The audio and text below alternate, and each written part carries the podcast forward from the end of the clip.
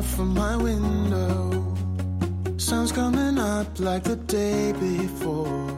You're like a stone on my pillow.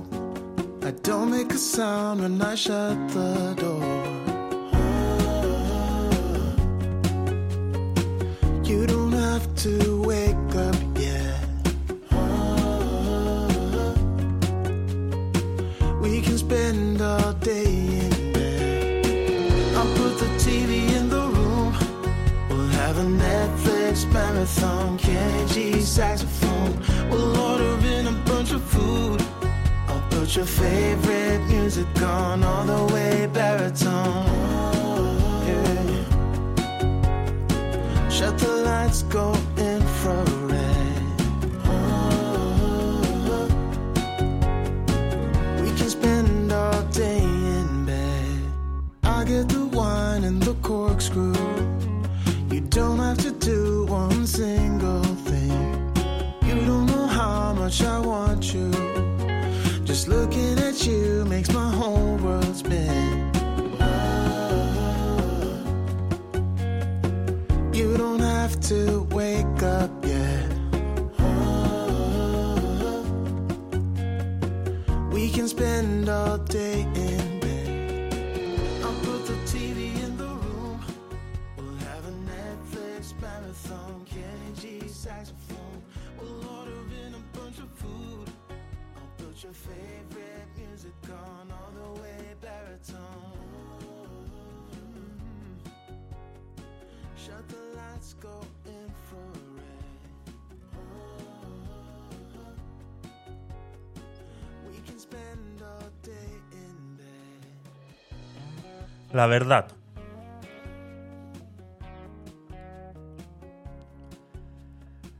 En lo poco que llevamos de semana,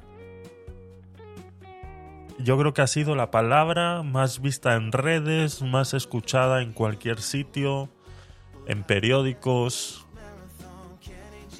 noticieros, la verdad. La verdad es un concepto. Es un concepto complejo y multidimensional. Dos palabras muy pocas veces escuchadas junto a la palabra verdad. ¿Verdad? Estamos acostumbrados a que la verdad sea algo único, algo intransigible, algo en el que el que la aporta parece dueño de toda realidad. La verdad ha sido un arma arrojadiza. La verdad siempre es impuesta. La verdad no existe si no existiera la mentira. Si no hubiera mentira, no tendríamos la necesidad de afirmar lo que sí es verdad. Entonces, ¿qué es la verdad? La verdad a menudo se entiende como la correspondencia entre una afirmación y la realidad. O sea, que una afirmación es verdadera si es coherente con los hechos. Sin embargo, la verdad también puede ser subjetiva y dependiente de mi palabra favorita: el contexto. Una afirmación puede ser verdadera para una persona pero falsa para otra. ¿Pero cómo es posible? Si lo que nos han enseñado siempre desde pequeños, que la verdad es única.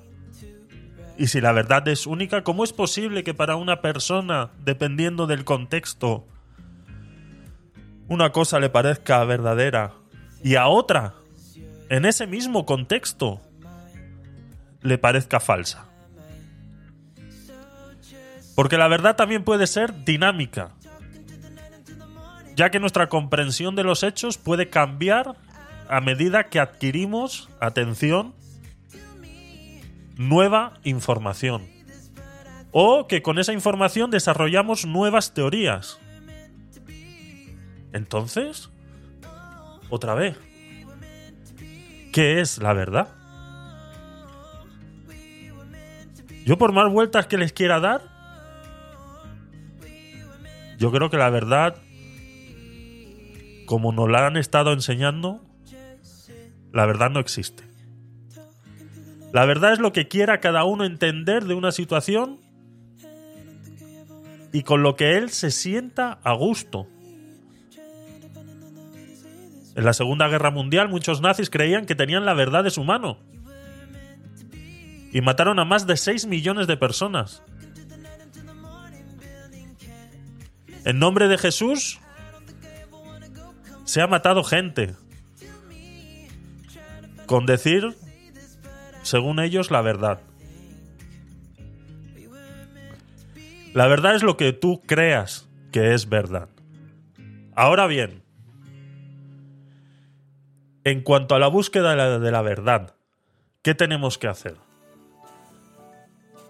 Suponiendo que la verdad no es algo tangible, sino que es en base a un conocimiento, a un entendimiento y a un desarrollo de los hechos, es importante tener en cuenta que nuestra perspectiva y nuestras creencias previas pueden influir en cómo interpretamos los hechos.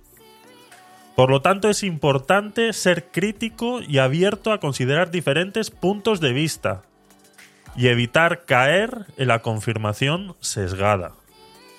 La confirmación sesgada es lo que ha llevado a todo el mundo, tras error tras error, a hacer cosas en nombre de la verdad. Confirmación sesgada, donde solo se busca pruebas que respalden nuestras creencias existentes. No buscamos nada más.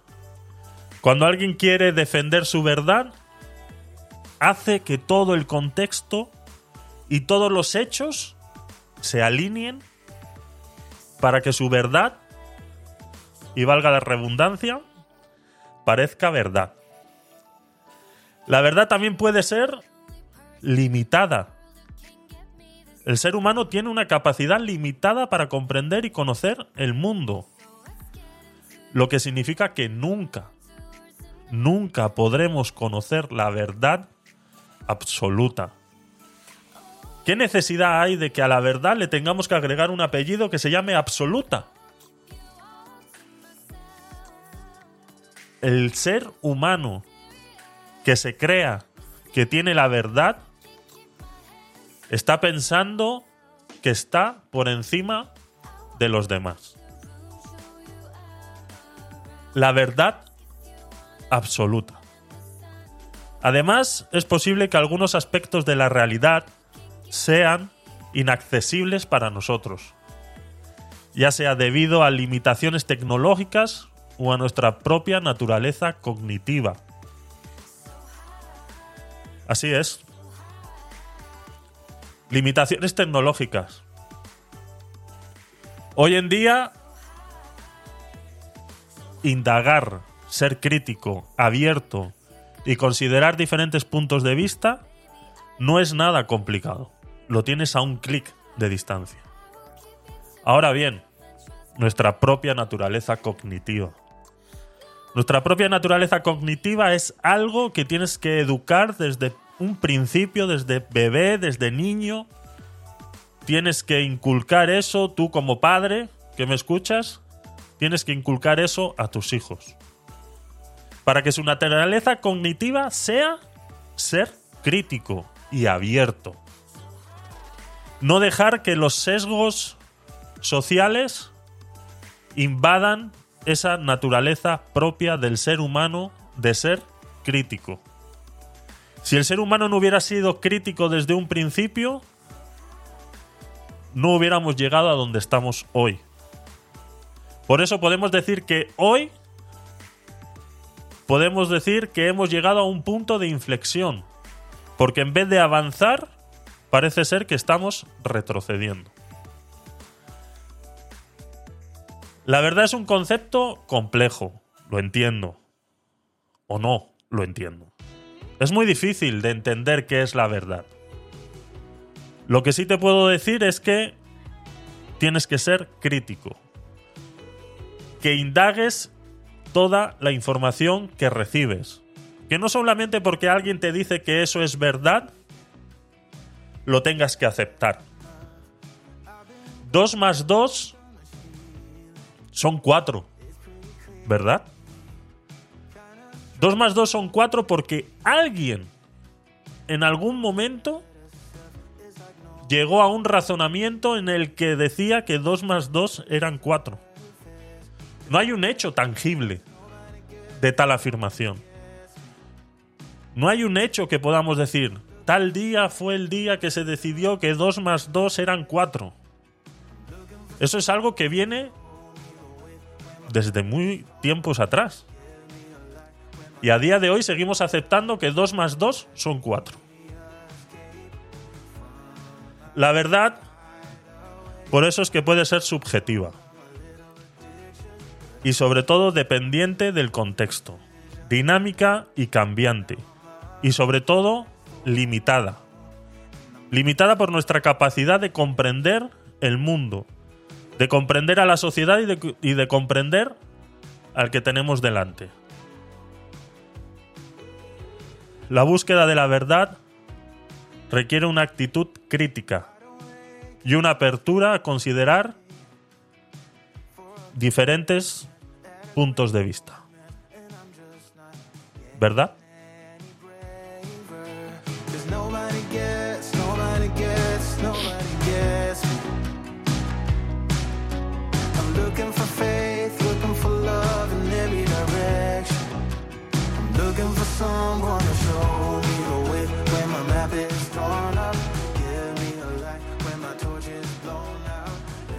Bienvenidos una noche más a vuestro podcast favorito y cada vez el de más gente.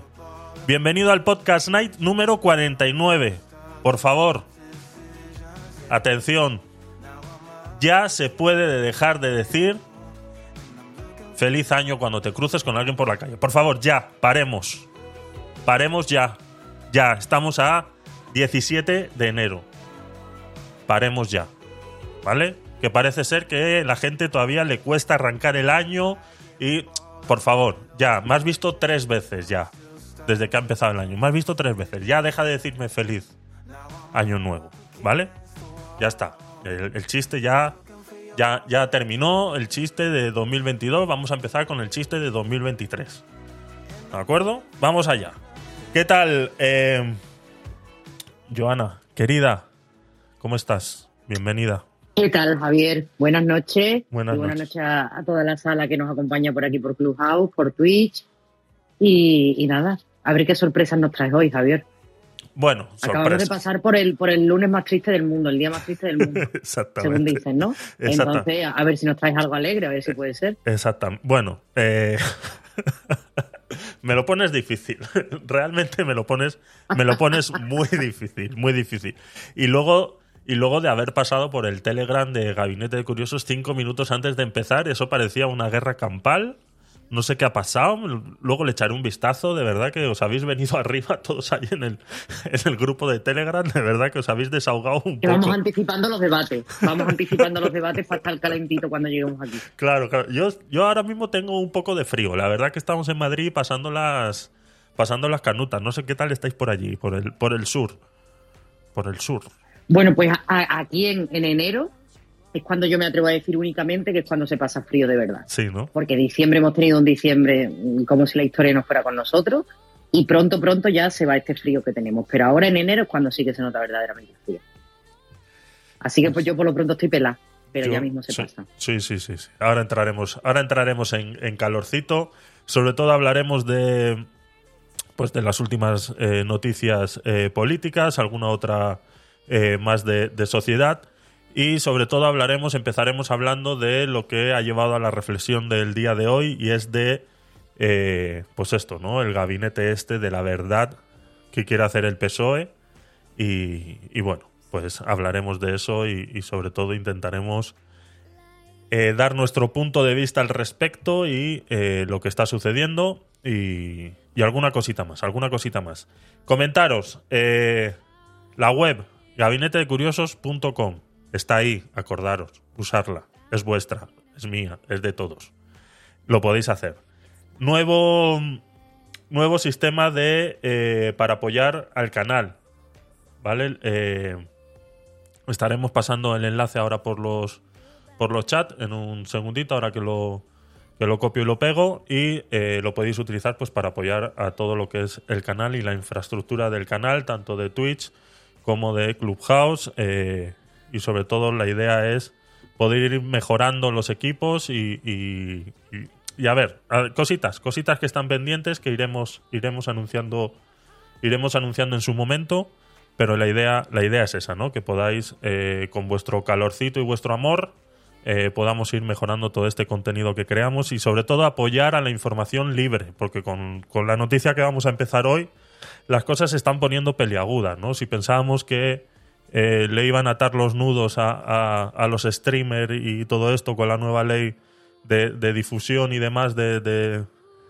de los influencers, mal llamada de los influencers, eh, pues ya con esto estamos eh, dando pasos agigantados en, en, en el futuro, en el futuro de la información. Entonces la información libre está empezando a, a, a cojear y... Y tenemos que hacer algo, tenemos que hacer algo. Entonces, estos canales tienen que, que seguir vivos de alguna manera y, y, y hay que apoyarlos dentro de las, dentro de las posibilidades de cada uno. Ya sabéis que muchas veces solamente dejando un like, un comentario en los vídeos de YouTube, eso hace que eso se comparta más rápido, que más gente lo pueda ver y es otra manera de, de poder apoyar. Entonces, gastar esos cinco minutitos que, que tenéis cuando veáis algún enlace o llegue algún enlace por algún canal, de darle amor y cariño para que eso se difunda y podamos seguir manteniendo estos canales eh, operativos y sobre todo para eso, ¿no? Para proteger un poquito la información de, de todo lo que se viene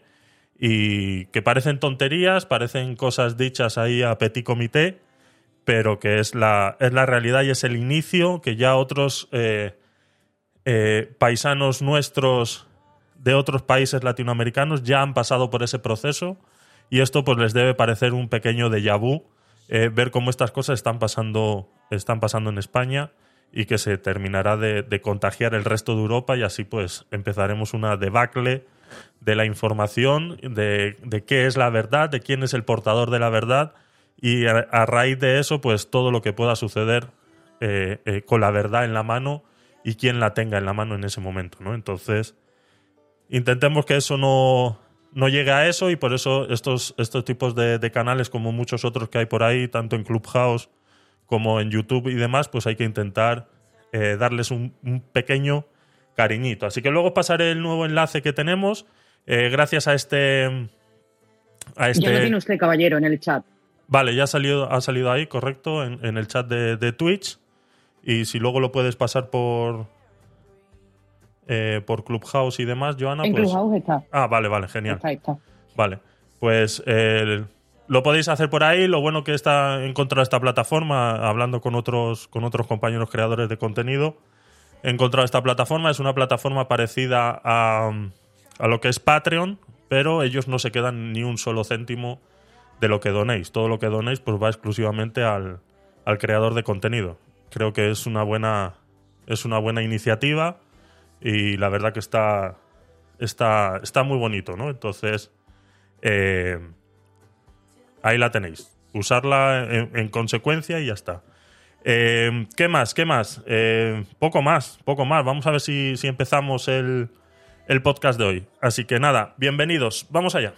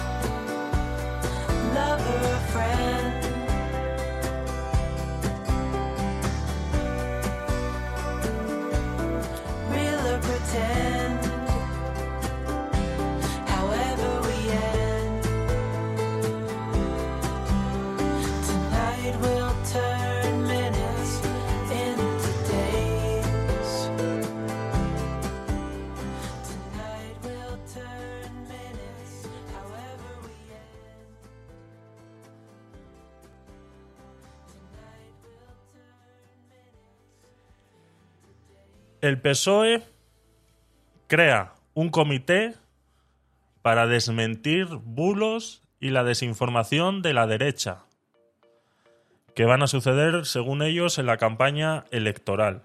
Recordaros que vamos a empezar, o estamos ya, hemos empezado un año nuevo electoral en el cual, pues ahora a principios de año, en el primer trimestre, se van a decidir pues todos los alcaldes y demás de todas las provincias, y luego pues terminaremos el año eligiendo nuevo presidente. Entonces va a ser un año eh, en el que, bueno, pues van a salir ciertas cositas a la luz, van a empezar a discutir ciertas maneras, ya sabemos cómo son Eh, y, y cómo se discuten las últimas cosas, pero parece ser que el P S O E ahora es, es el abanderado de la verdad y va a ser el que decida o intente desmentir, no sé de qué manera. Esperemos que no hagan un asalto a los medios de comunicación de alguna manera, eh, pero bueno, eh, seguramente que habrá más de uno que se una a esas, a esas iniciativas del P S O E para desmentir bulos, como ellos le llaman, o la desinformación de la derecha.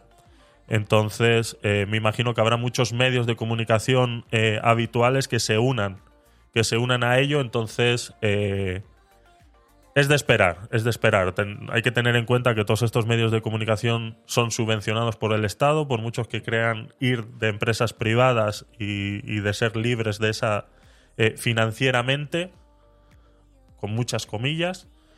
Eh, la verdad es que no, ¿no? La verdad es que no. Se, eh, la gran mayoría de, las, de, de los ingresos de estas eh, tanto televisoras como periódicos provienen de publicidad institucional, entonces eh, y ya hemos hablado muchas veces de esto y alguna vez hemos traído algún, algún documento y demás al respecto, donde hemos llegado a ver incluso amenazas eh, por parte de partidos políticos a ciertos eh, periódicos, pues con...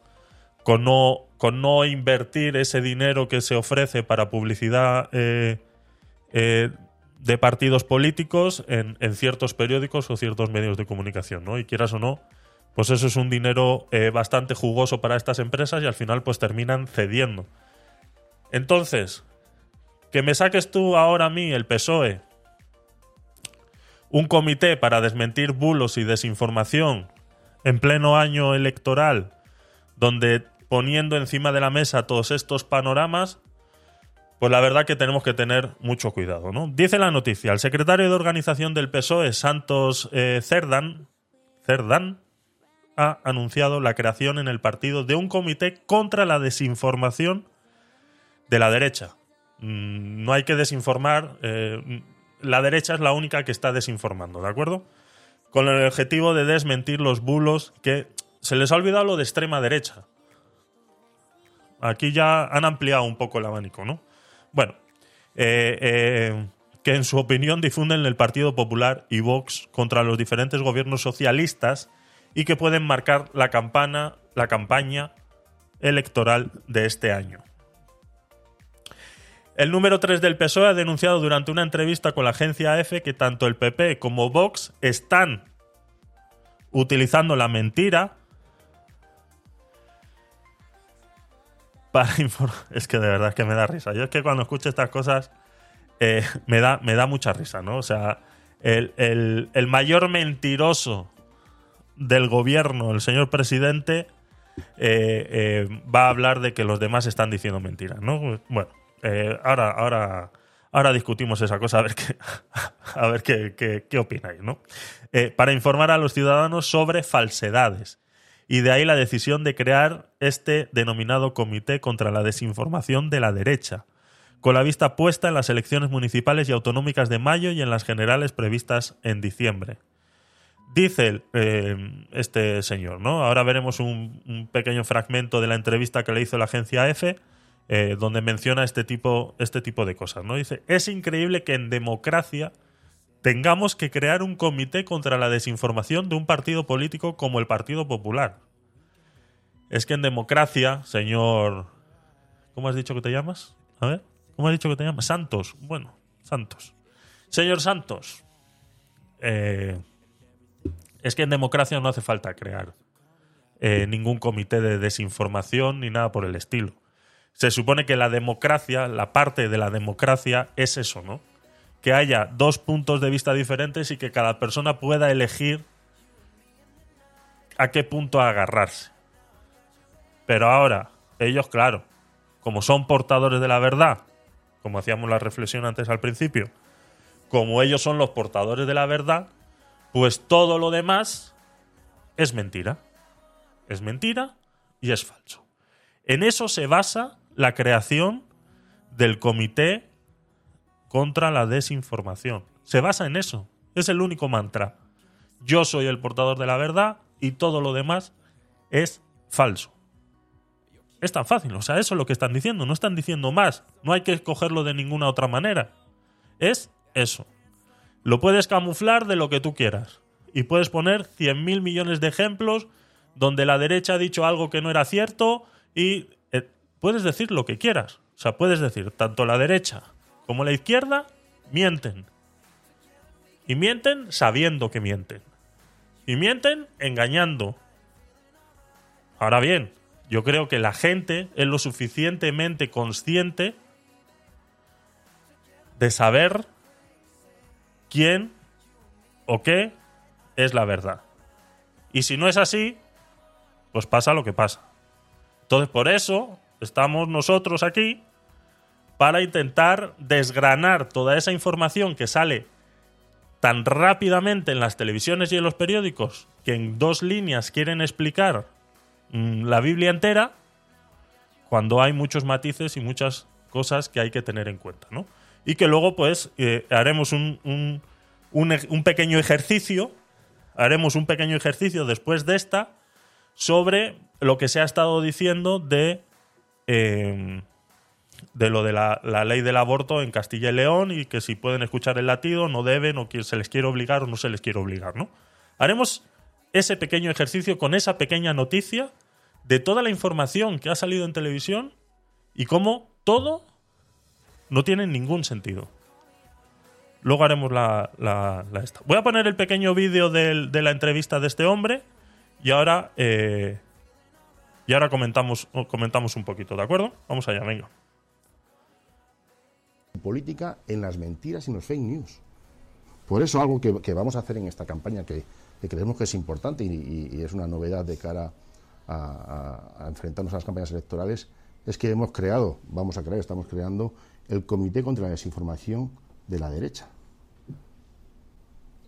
Esto es increíble, que en democracia tengamos que crear un Comité contra la Desinformación de un partido político como el Partido Popular. Nos tenemos que dedicar con datos, con datos, los datos son tozudos, porque son reales, a desmentir lo que está diciendo el Partido Popular. ¿Quiere el Partido Popular que hablemos de economía? Que nos diga de qué quiere que hablemos. Encantados. No va a querer. Ya sabemos cuál es el discurso de Cataluña, de, de, del Partido Popular. Cataluña y E H Bildu. No tiene otro discurso.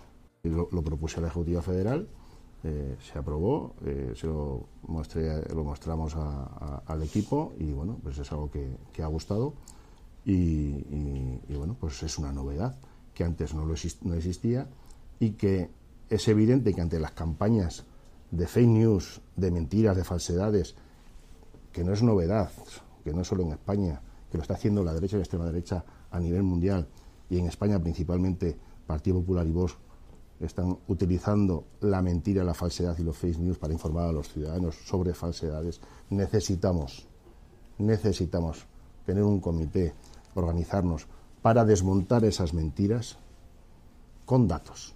Insisto, los datos son tozudos y los datos son los que son. Y cualquier ciudadano de este país los va a poder verificar. Eh, va a haber un comité a nivel federal, que lo que queremos es que exista un comité con un coordinador en cada una de las provincias, que tendremos comunicación continua y reuniones continuas para, eh, además de... Eh... Eres lo que menos me conviene. Se ve que... Bueno, bueno, bueno, bueno, bueno, ya está, ya está la publicidad. Bueno, eh, ¿por dónde empezamos? A ver, eh, Joana, ¿a ti qué te parece esto? Porque es que aquí hay varias cosas que, que hay que comentar al respecto y, y que se van de madre, porque es que yo no sé cómo se les permite. Primero, primero, primero, vale, primero. A los señores reporteros de la agencia F. Luego voy a hacer un pequeño clip y los voy a mencionar en Twitter. En la cámara hay una opción o en el set de micrófonos ese que tienes, hay una opción para grabar en estéreo. Por favor, no hagamos estas estupideces, que sois unos profesionales. No hagamos estas estupideces de grabar en mono los, los micrófonos. Ya está. Joana, ¿qué te parece? ¿Por dónde empezamos? Por... Ajá. ¿Quieres mi opinión sobre la vuelta de la político-social, los grises y el aló presidente, ¿no? De Chávez, ¿no? Exactamente, exactamente. Exactamente. Todo eso junto es lo que está a punto de llegar con todo esto que, que, que está mencionando aquí esta, esta, esta personita.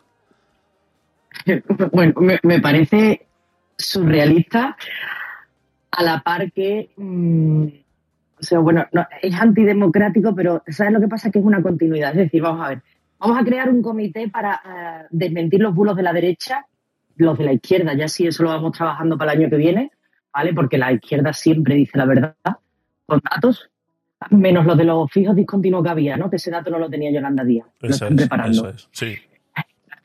Porque ese dato no lo han manejado normalmente. Eh, o sea, vamos a eh, decir lo que es verdad y lo que no es verdad de lo que dice la oposición, porque presumimos que todo lo que dice la oposición está mintiendo.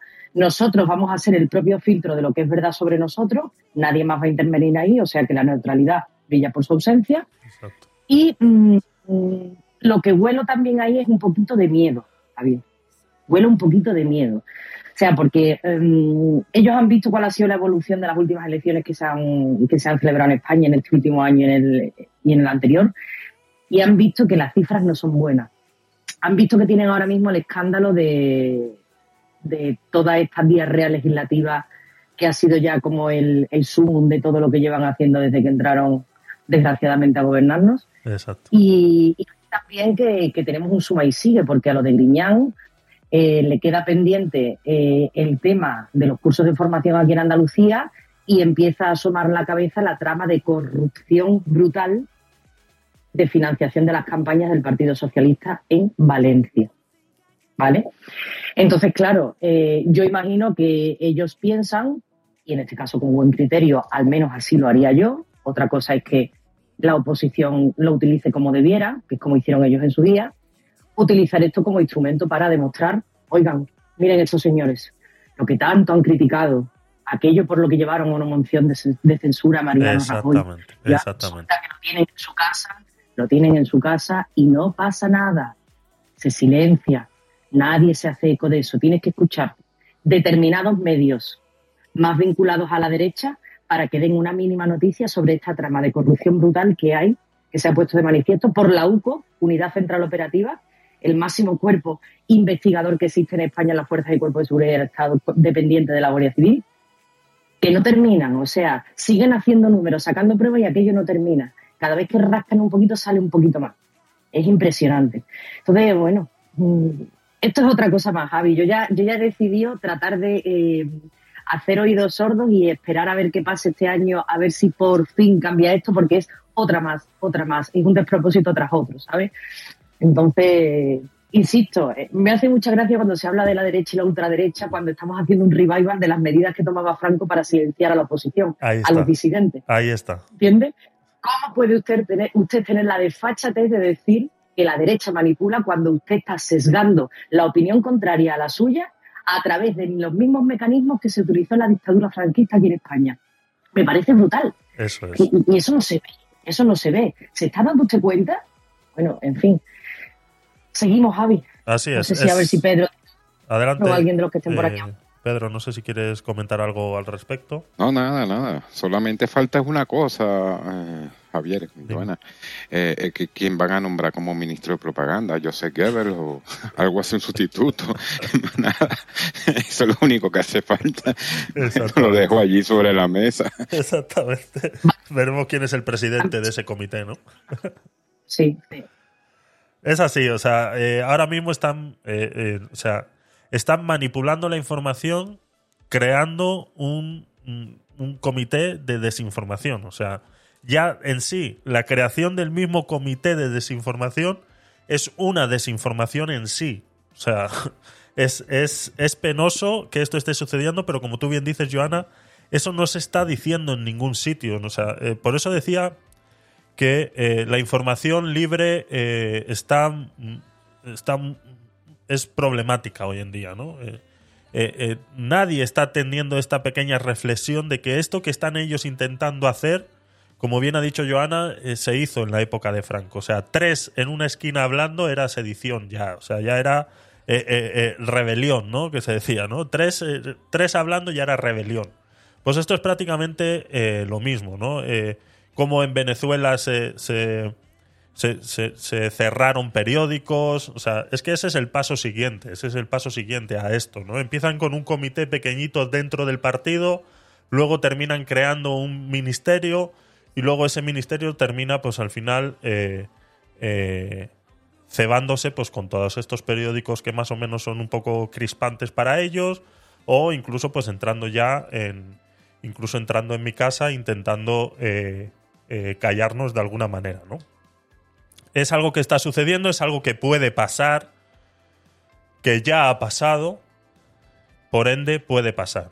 Entonces, como bien he dicho, o sea, aquí lo importante es que tengáis en cuenta, todos los que escucháis este podcast, que eh, la información está ahí, la tenéis a un clic, por favor, hacer uso de ello, ¿vale? No os, no os ciñáis solamente eh, a, a, a lo que veis, ¿no? Eh, tenéis que tener en cuenta una cosa. Eh, Yo que estoy metido en el mundo en el mundo del marketing, yo trabajo mucho lo que son eh, las franjas horarias, ¿no? Hay una cosa que se llama el prime time, que son las horas donde más caro es poner publicidad en televisiones. Pues tener en cuenta que ese horario más caro siempre es después del telediario. ¿Por qué siempre es después del telediario? Porque el telediario siempre lo dan cuando tú estás comiendo o cenando. ¿Para qué? Para que tú no prestes atención. Y que después de haber comido y cenado es cuando realmente vas a prestar atención. O sea, los anunciantes saben muy bien eso. Entonces, basándonos en eso, se sabe muy bien que tú no estás prestando atención realmente a lo que está sucediendo en las noticias.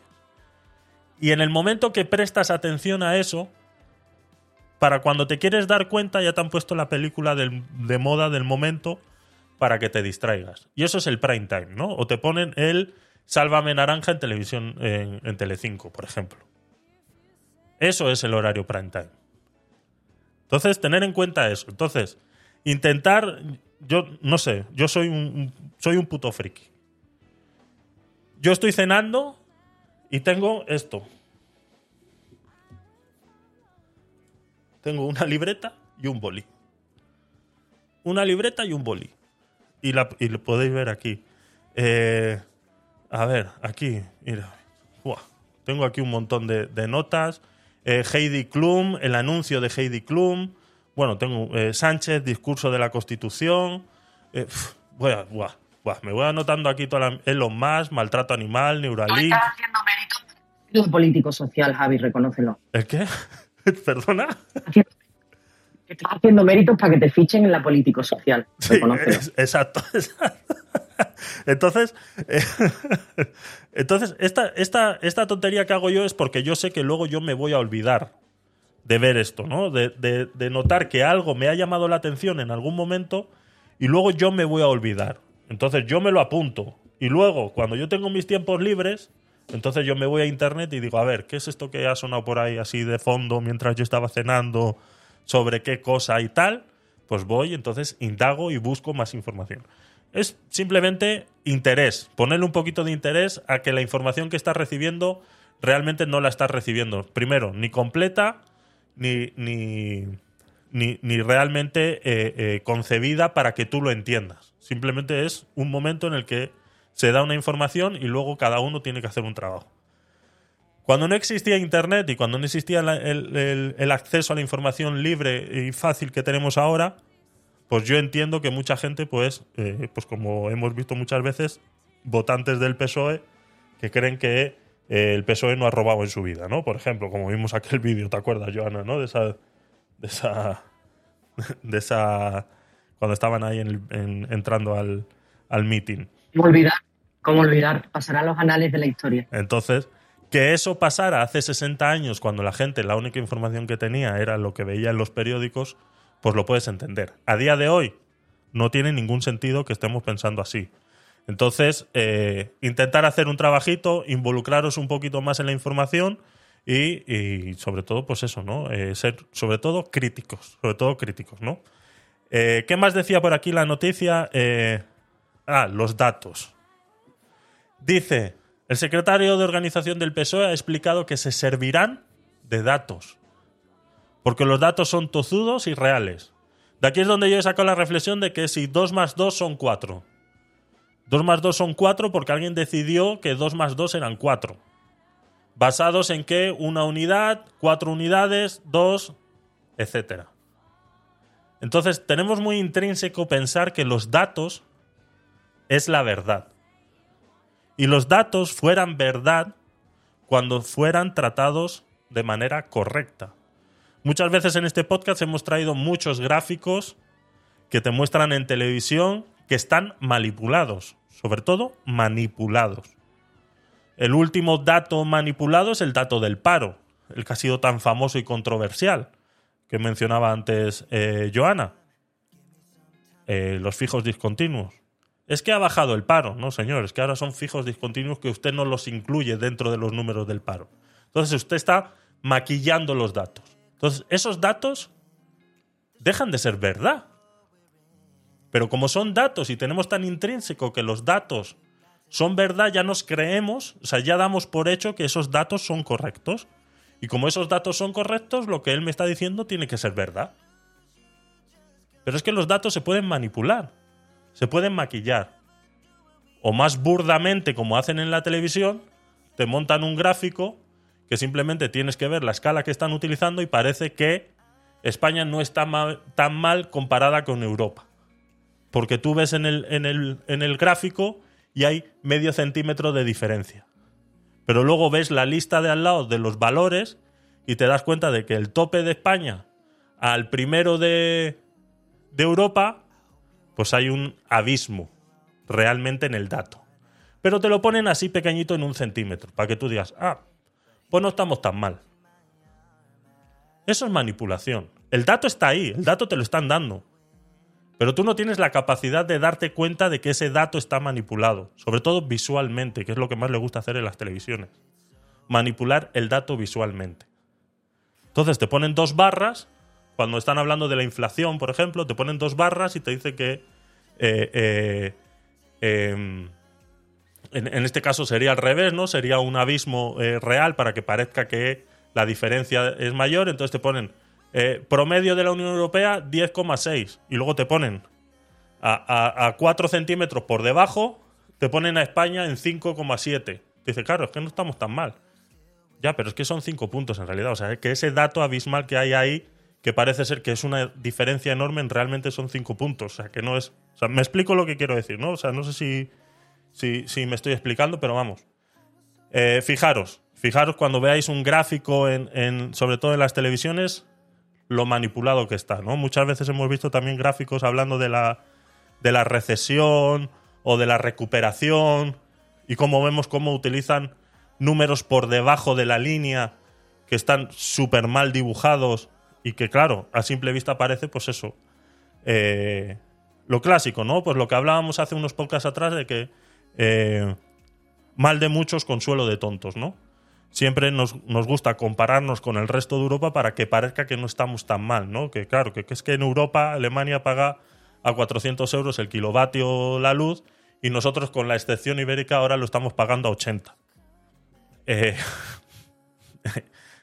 ese es el precio que tú dices a lo que lo estamos pagando, ¿no? Luego nos encontramos en las facturas un montón, un montón de regulaciones y cosas diferentes que en Alemania no tienen.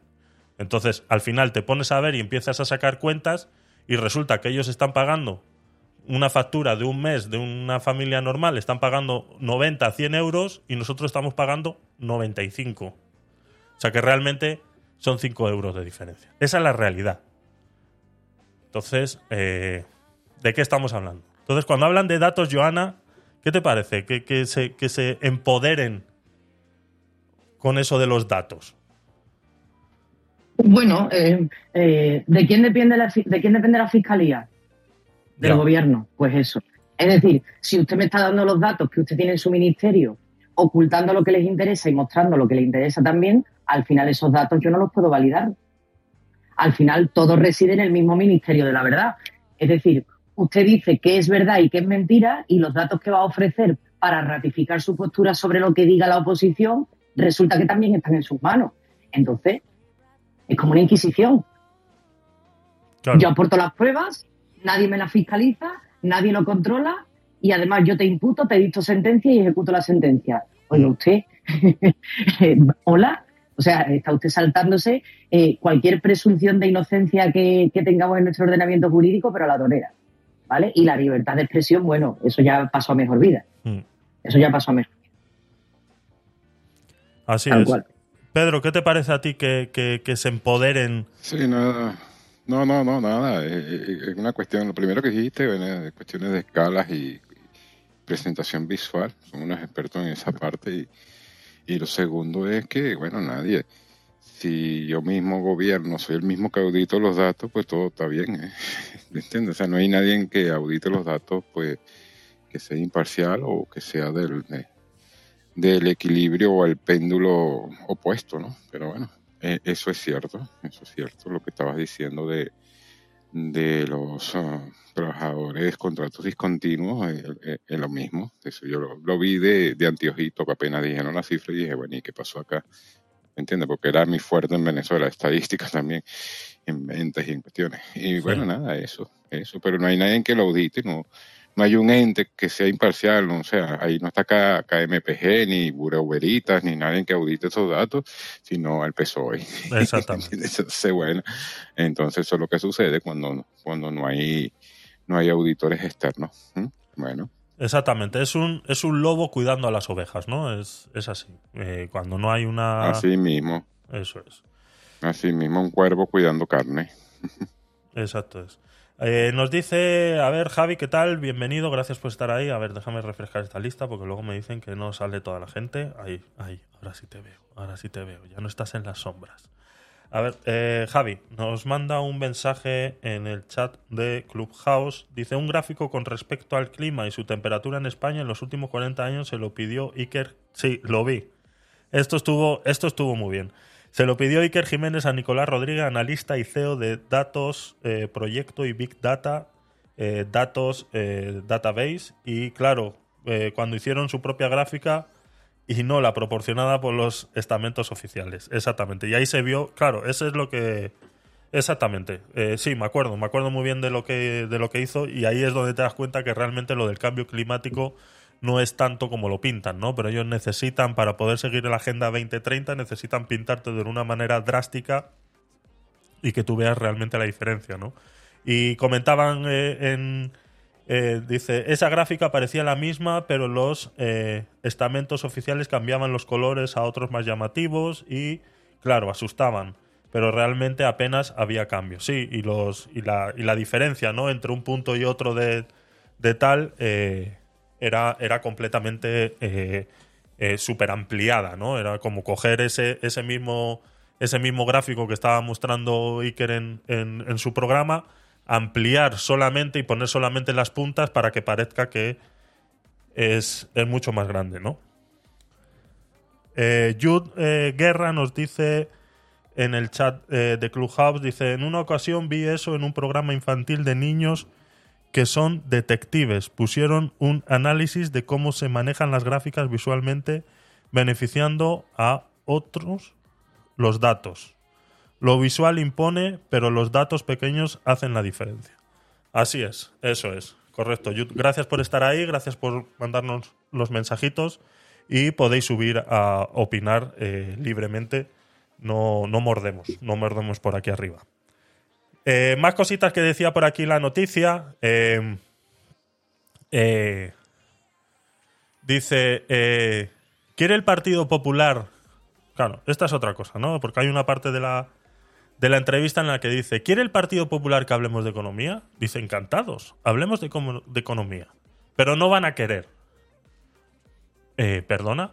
O sea, señor Santos, o sea, ¿perdona? ¿Quién ha dicho que nadie quiere hablar de economía? O sea, automáticamente dicen, eh, bueno, vamos a hablar de esto, pero como sé que no vas a querer, pues no vamos a hablar. ¿no? O sea, esto es, o sea, esto es, esto es de niños ya. Ahora pensad en los respiros. Exactamente. En los respiros. Exactamente. Y ahora sale el otro corriendo con el, con el juego de, de, de, no sé si era, ¿qué era? El Scattergories, ¿no? Que salía con el Scattergories debajo del brazo y decía, eh, venga, va, aceptamos pulpo como animal de compañía, ¿no? Pues igual, ¿no? Pues esto es, esto es lo mismo. No sé si os acordáis de ese anuncio. ¿Te acuerdas de ese anuncio, Joana? Perfectamente. Claro, perfectamente. Es que estamos, somos de la misma quinta, entonces es lo que tiene. Eso es, eso es. Vale. Eh, es así, es así, ¿no? Eh, en, eh, ¿hablemos de economía? Pues no. Pues como sé que no vas a querer, pues no, ¿no? Dice eh, Santos eh, Cerda. Ahora, ahora, se llama, ahora se apellida Cerda. No era Cerdán. Aquí le han cambiado el nombre ya. Ha añadido que el P P no tiene otro discurso más allá que el de Cataluña y E H Bildu. Pues si le parece poco a este señor lo de Cataluña y E H Bildu, pues entonces no sé de qué más podemos hablar, ¿no? Esto es cuando quieres entrar en una conversación con tu hijo pequeño y te dice, claro, mamá, es que siempre me estás hablando de recoger la habitación y de hacer los deberes, que siempre lo mismo. Eh, es que es tu labor. Tu labor es esa. Hacer los deberes y recoger la habitación. Es la única obligación que tienes en la vida hasta que cumplas dieciocho años. Después ya veremos. Pues, señores, eh, políticos, vuestra labor es esa. Discutir los problemas que hay en Cataluña y los problemas que hay teniendo a E H Bildu manipulando el, el gobierno. Entonces, no podemos hablar ni de Cataluña ni de E H Bildu. Y como de economía a mí no me da la gana de hablar, pues entonces no hablemos. ¿Para qué vamos a hablar? Eso ha sido su, su entrevista. O sea, es que es increíble. Es increíble. Dice, y además dice, dice, y reconozco que se trata de un mecanismo novedoso. Novedoso. Esto ya ha pasado. Entonces, novedoso no es. Simplemente estáis repitiendo una y otra vez lo que hace el socialismo comunista. Una y otra vez. Entonces, no lo sé. No lo sé. Jude, ¿qué tal? Gracias por, por, por subir. Adelante, si quieres, si quieres agregar algo a lo que estabas comentando antes por el chat, adelante, sin miedo, bienvenida. Gracias por estar ahí y espero que estés disfrutando del contenido. Hola, ¿qué tal? Sí, sí estoy disfrutando del contenido. Me resonó mucho la parte que mencionabas de los datos en las gráficas y por eso lo mencioné, porque en una ocasión estaban en ese programa infantil de detectives relacionando la parte de estadística donde los datos eran favorables para la persona que estaba haciendo un mal uso de vender una limonada, por ejemplo, sí, en precio mayor. Y ahí mi hija decía, es que está mal, si ves las letras chiquitas, digo, ese es el punto, que si no detectamos esos detalles y no nos detenemos, no vemos la diferencia. Y luego se volvió a cambiar esa gráfica de una manera más visual, donde sí era notorio que había un error en la gráfica anterior. Bueno, no tanto un error, sino más bien visualmente estaba beneficiando a otra persona. Eso, eso, eso. Y eso a lo mejor parece insignificante, pero nos vamos con lo visual. Generalmente vemos los datos de manera visual o gráfico. No vemos las letras pequeñas, no vemos los detalles. Y como el tiempo es corto cuando dan información de gra- gráficas, por eso la gente capta su atención muy poco tiempo. No se detiene a verlos. Y por esos flashazos de información, para que no se retenga tanto la información y no se analice a detalle. Y lo noto también en las noticias aquí en México. Bueno, yo soy de Monterrey, hacen eso. Primero ponen en los horarios de comida, ponen programas de fútbol, ponen programas de, yo les llamo telenovelas, o ponen eh, lo que son de las noticias. Pero realmente hasta mi papá lo usa solo para dormirse. Exacto. O sea, ya hay... Ya no lo, ya no le damos la atención a las noticias ni nos escandalizamos, aunque nos estén diciendo la peor noticia que puede suceder del mundo. Ya no nos, ya no nos espanta. Nos están acostumbrando a que eso sea como cotidiano y, y no pongamos ojo y no hagamos nada al respecto. efecto. En México hubo un tiempo que ponían eh, las películas de Cantinflas muy sonadas o películas de las ficheras, que eran películas de comedia barata, por así decirlo, baratas, y, y no tenían contra Cantinflas ni nada, pero ponían al mexicano como, o sea, una persona pues sí de valores, pero con un trabajo que solamente tiene el, el en general, no más allá. O sea, ¿cómo explicarte? Yo noto que culturalmente lo que querían era distraer al pueblo de alguna manera para que no vean los problemas sociales que en ese momento estaban ocurriendo, que era lo más importante, que fue cuando empezaron las crisis económicas en nuestro país, bueno, en mi, en mi país, en México. Y eso no lo vemos hasta que la gente empieza, bueno, en mi caso, yo no lo vi de niña hasta que empecé a estudiar. ¿Y qué es lo que pasa? Que en la educación mexicana lo están cambiando de tal manera que ya van a empezar a quitar las calificaciones numéricas y poner aprobado o no aprobado. Ya. Entonces, esto radica a que no hay una conciencia social ni cultural de nuestro país. Ante todo, no, no me refiero nada más a la economía, me refiero culturalmente. Y nos dejamos de, de dejamos de analizar por fácil, por no detenernos. Y bueno, eso es, es lo que les comparto. Es mi percepción. Así eh, es. Mi experiencia. Gracias. Así es. Eh, Jude, Jude, y, que, y que me cuentas de las mañaneras de López, ¿ah? ¿eh? Todos los días. Y en Monterrey hay un programa que sale una chica con poca ropa diciendo tonterías. No. Y todo el mundo la sigue en Instagram y tienen su OnlyFans y tienen, o sea, ¿me entiendes? Se va, se va, se desfoca la atención. Sí, sabemos lo que es. Sí, sí. Distracción pura y dura para, para sacar de, de, de, de la realidad a la gente, y como quien dice, es que somos entretenimiento y estamos para sacar de la realidad a la gente, y es que ha llegado al punto que incluso los... los telediarios, que son los que tienen que poner a la gente con los pies en la tierra, también son shows. Entonces, eh, estamos en eso, estamos en eso. No, eh, está claro que, que no nos perdemos nada de, de, de, del resto del mundo, ¿no? Está todo el mundo igual, ¿no? Ahora estamos escuchando a Yud, como México pues está pasando pues por todo ese proceso en el que ya hemos pasado nosotros, de calificaciones, de pues, pues todo esto, ¿no? Joana, tú que tienes hijos... Eh, eh, eh, cómo ha cambiado la percepción de, de la calificación de los de las notas y, y de todo eso, ¿no? Lo hablábamos en un podcast, tenéis un vídeo en el canal de YouTube, eh, me podéis seguir como Tecnopolit en, en YouTube, eh, que hablábamos de una reflexión que hizo eh, ¿cómo se llama este señor? Joana, refléjame, ¿te acuerdas tú de cuando...? Decía... Sí, te lo he puesto. Te lo he puesto. Eh, se llama eh, un país. Eh, eh, somos un país cada vez más inteligentes, o, o no, somos un país de genios. Eh, se llama el, eh, la reflexión que hizo, y hablaba, es, hablaba exclusivamente de eso, ¿no? Cómo hemos pasado de, de tener eh, unos niveles de, de, de educación a ser ahora los, los más genios del mundo, porque como hemos bajado las calificaciones, ahora todo el mundo aprueba, todo el mundo, nadie se queda atrás, con el lema ese de Podemos de no dejar a nadie atrás en la educación, pues ahora están eh, eh, aprobando a gente que antes tenía que repetir de curso, ahora los están aprobando, entonces ya eh, damos a entender que nuestro nivel Eh, educacional eh, general a nivel eh, nacional ha aumentado. Vemos como antes... Eh, eh, eh, lo muestra en datos en esa, en esa reflexión, pero para poneros un ejemplo, no recuerdo muy bien los datos, eh, eh, pues si antes teníamos un setenta por ciento, ahora estamos en un noventa y tres por ciento de aprobado, claro.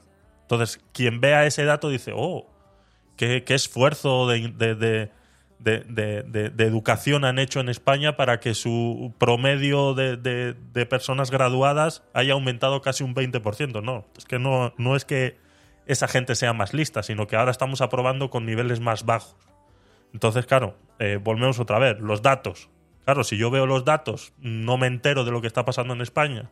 Me voy a Wikipedia y veo, a ver, eh, niveles de coeficiente intelectual de todos los países del mundo. Y vemos que España en, en dos mil diecinueve estaba en el puesto quince y de un año para otro ha subido al puesto seis. Bueno, pues qué esfuerzo han hecho en España, qué bien, pues tendremos que copiar las ideas que tienen.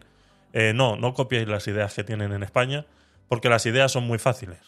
Bajar la vara de medir. Hemos, teníamos una vara de medir que hacía tal y ahora tenemos otra. Entonces parece ser que ahora el coeficiente intelectual en España ha aumentado porque tenemos más gente aprobada que lo que teníamos antes. Entonces, eh, lastimosamente es así. Eh, Málaga, bienvenido, guapo. ¿Qué tal? ¿Cómo estás? Gracias por pasarte. No sé si quieres comentar algo al respecto sobre esto que estamos hablando. Eh, buenas noches. Gracias, Javier. Buenas noches, Joana, Pedro, Jude y a toda la sala. No, de esto no tenía nada que comentar, pero no sé si puedo comentar algo, no sé si lo tienes tú ahí en el guión. Eh, eh, comenta, comenta, y, y si nos tenemos que saltar el guión, nos lo saltamos. Bueno, eh, yo como año de comicio que estamos, eh, uh-huh. ya sabemos que en mayo hay algunas autonómicas y municipales, pero eso lo vamos a dejar porque cada uno... Las municipales son unos comicios realmente más personales porque ya sabemos que todos votan los alcaldes y los concejales, sabemos si han hecho algo o no, porque nos pilla una política más cercana a tu ciudad, ¿no? Y lo podemos ver. Pero yo quería comentar, eh, hoy he escuchado eh, en la televisión que yo no sé, yo ya lo voy a escuchar, no sé si lo has escuchado tú, Javier. A ver. Lo de los móviles, los diputados, que no sé si han estrenado los nuevos dispositivos. ¿Otra vez? No sé. ¿Otra, otra vez? No sé. Eh, me ha parecido no, extraño. Porque, porque, porque ya se ha adjudicado el contrato. La ah. primera vez que hablamos de esto hace relativamente poco ah, vale, fue cuando vale. se sacó la licitación. Ahora se ha adjudicado ah, el contrato. Ah, que se ha aprobado, se ha aprobado, ¿no? Vale. No esperaba. No, la empresa no. La empresa, sabemos qué empresa. Sí, están encargando la funda porque ya mismo le dan los nuevos, sí. Sí, ¿qué empresa, qué empresa le dan los dispositivos? ¿Sabemos que no ha aprobado o no? Un nombre largo, la puedo buscar y te lo digo porque lo he visto, lo he visto. La has visto, ¿no? Bueno, eh, ¿eso es lícito a once meses de, una, de unos comicios? Pregunto. Lícito sí, otra cosa es lo que nos parezca moralmente o éticamente, pero lícito es. Sí, ¿no? Entonces a, había que cambiar, ¿no? Esa ley, ¿no? No puede cambiar todo a, a once meses de comicios porque no se sabe de los trescientos diputa, los trescientos cincuenta diputados quién va a seguir al siguiente año. Claro. ¿Y luego los devuelven esos esos móviles o no? ¿O ellos se los llevan? Eh, sí, casi eso. Te lo van, sí. Sí, ¿no? En teoría se lo tienen que devolver, ¿no? Pero... Es eh, una tontería, ¿no? once meses, dices, aguántate, y ya que los otros que, que lo reciban cuatro años, ¿no? No sé si eso está legislado. Como eh, todos los nuevos directores, la obra que hacen los nuevos ministerios, ya hemos conocido que metió en un... ¿Quién es el, el, el ministro que hizo un jacuzzi en su ministerio? Puso un jacuzzi. Bueno, no, esa es... No sé. De esas ha habido, de esas ha habido un montón de, de, de, sí, de todo eso que... Es que de esas podríamos y, y, hablar cien mil, de esas. cien mil, y, y, y eso, cada vez que cambia un ministerio, un ministro, cambiamos la silla, ¿no? Ponemos silla de diseño, el hombre, no claro. coge una gama, digamos, media, sino coge la gama de lujo, eso, ¿no? Eso, eso es. es, es, eso es eso. Son cosas muy curiosas, ¿no? A, aparte... Mientras que Joana busca a ver a quién le ha adjudicado la partida. eh, quiero recordar también que en tiempos de pandemia, los trescientos cincuenta, bueno, trescientos cuarenta y nueve diputados, en la parte que estábamos todos eh, concentrados y en la, en la emergencia, estaban todos en la casa, recluidos. ellos cobraron, recluidos, ellos cobraron. Eh, las dietas. Las dietas, correcto. Viaje, sí, sí, sí, sí, y todo. Eso es. Y, digo, y eso, ¿quién hace las nóminas en el, en el, en el Congreso? ¿Quién hace las nóminas? Eso, Porque tú en una que, privada... Es que lo hacen ellos mismos. Privada, si el, problema, no... El problema de Málaga es que al final son ellos mismos los que se hacen sus normas y sus reglas. Entonces está claro que lo único que hacen con eso es demostrar que son unos sinvergüenzas y que ninguno se salva de eso. Porque como tú dices, en pandemia han estado cobrando las dietas que no iban a trabajar, cobrando la tarjeta de, de, de taxis que no la usaban porque no podían salir de casa. Se les pagaba el internet, porque claro, aún así tenían que tener sus videoconferencias, entonces se les empezó a pagar el internet a todos en casa, porque como lo tenían que hacer desde casa, se les pagaba el internet, ¿no? Es, es que es un, es un cúmulo de, es un cúmulo de cosas que dices, o sea, mm, o sea no, es que no, no, no sé por qué la gente se sigue creyendo todavía eh, que vayan a hacer algo diferente, ¿no? Salía eh, Pablo Iglesias antes de llegar al, al, al poder, que él iba a ganar solamente tres veces por encima del IPREM, ¿no? Y que el resto lo iba a donar. O sea, ¿y a quién lo va a donar usted? No, a mi partido. Ah, vale. Eh, eh, pues es por lo mismo por lo que al final han juzgado al, al, al Rubius en, en Hacienda, ¿no? Que tiene que pagar quince millones de, de euros porque, claro, como estaba cotizando todo a través de su empresa...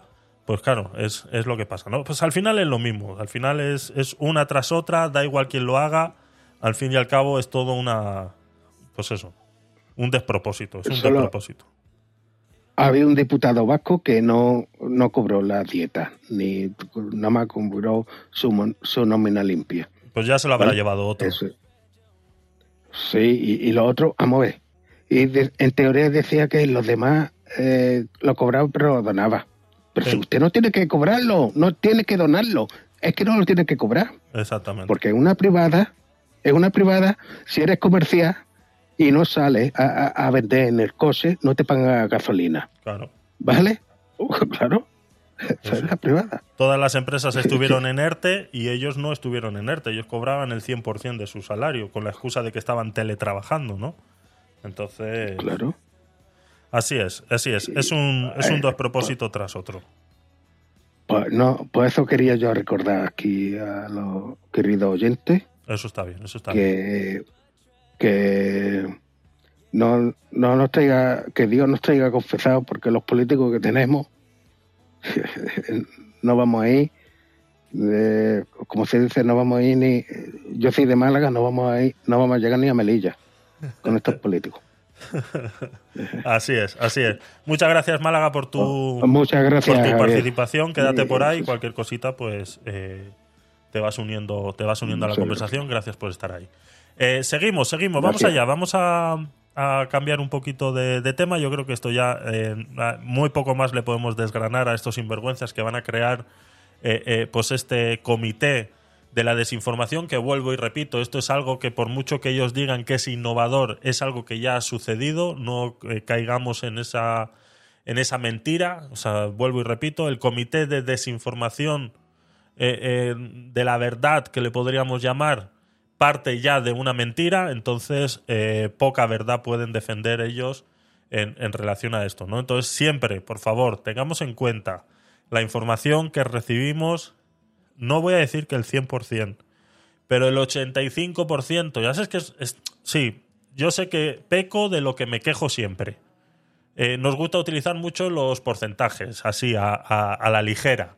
Sí, yo también lo hago de vez en cuando. Es una manera de eh, poder entender eh, el, el, el argumento que quiero dar. Pero los datos, esos, esos porcentajes, empezando por los míos, no son reales, ¿de acuerdo? O sea, empezando por ahí, que quede... Que quede Que quede claro, ¿no? Entonces, eh, eh, eh, tener en cuenta que la información que nos vierten en las televisiones, en los periódicos y demás, aparte de estar subvencionadas por el Estado, eh, eh, cuidado, cuidado. Y más en plena campaña electoral, vamos a ver que todos los periódicos se van a llenar de publicidades institucionales eh, y, y de eh, partidos políticos.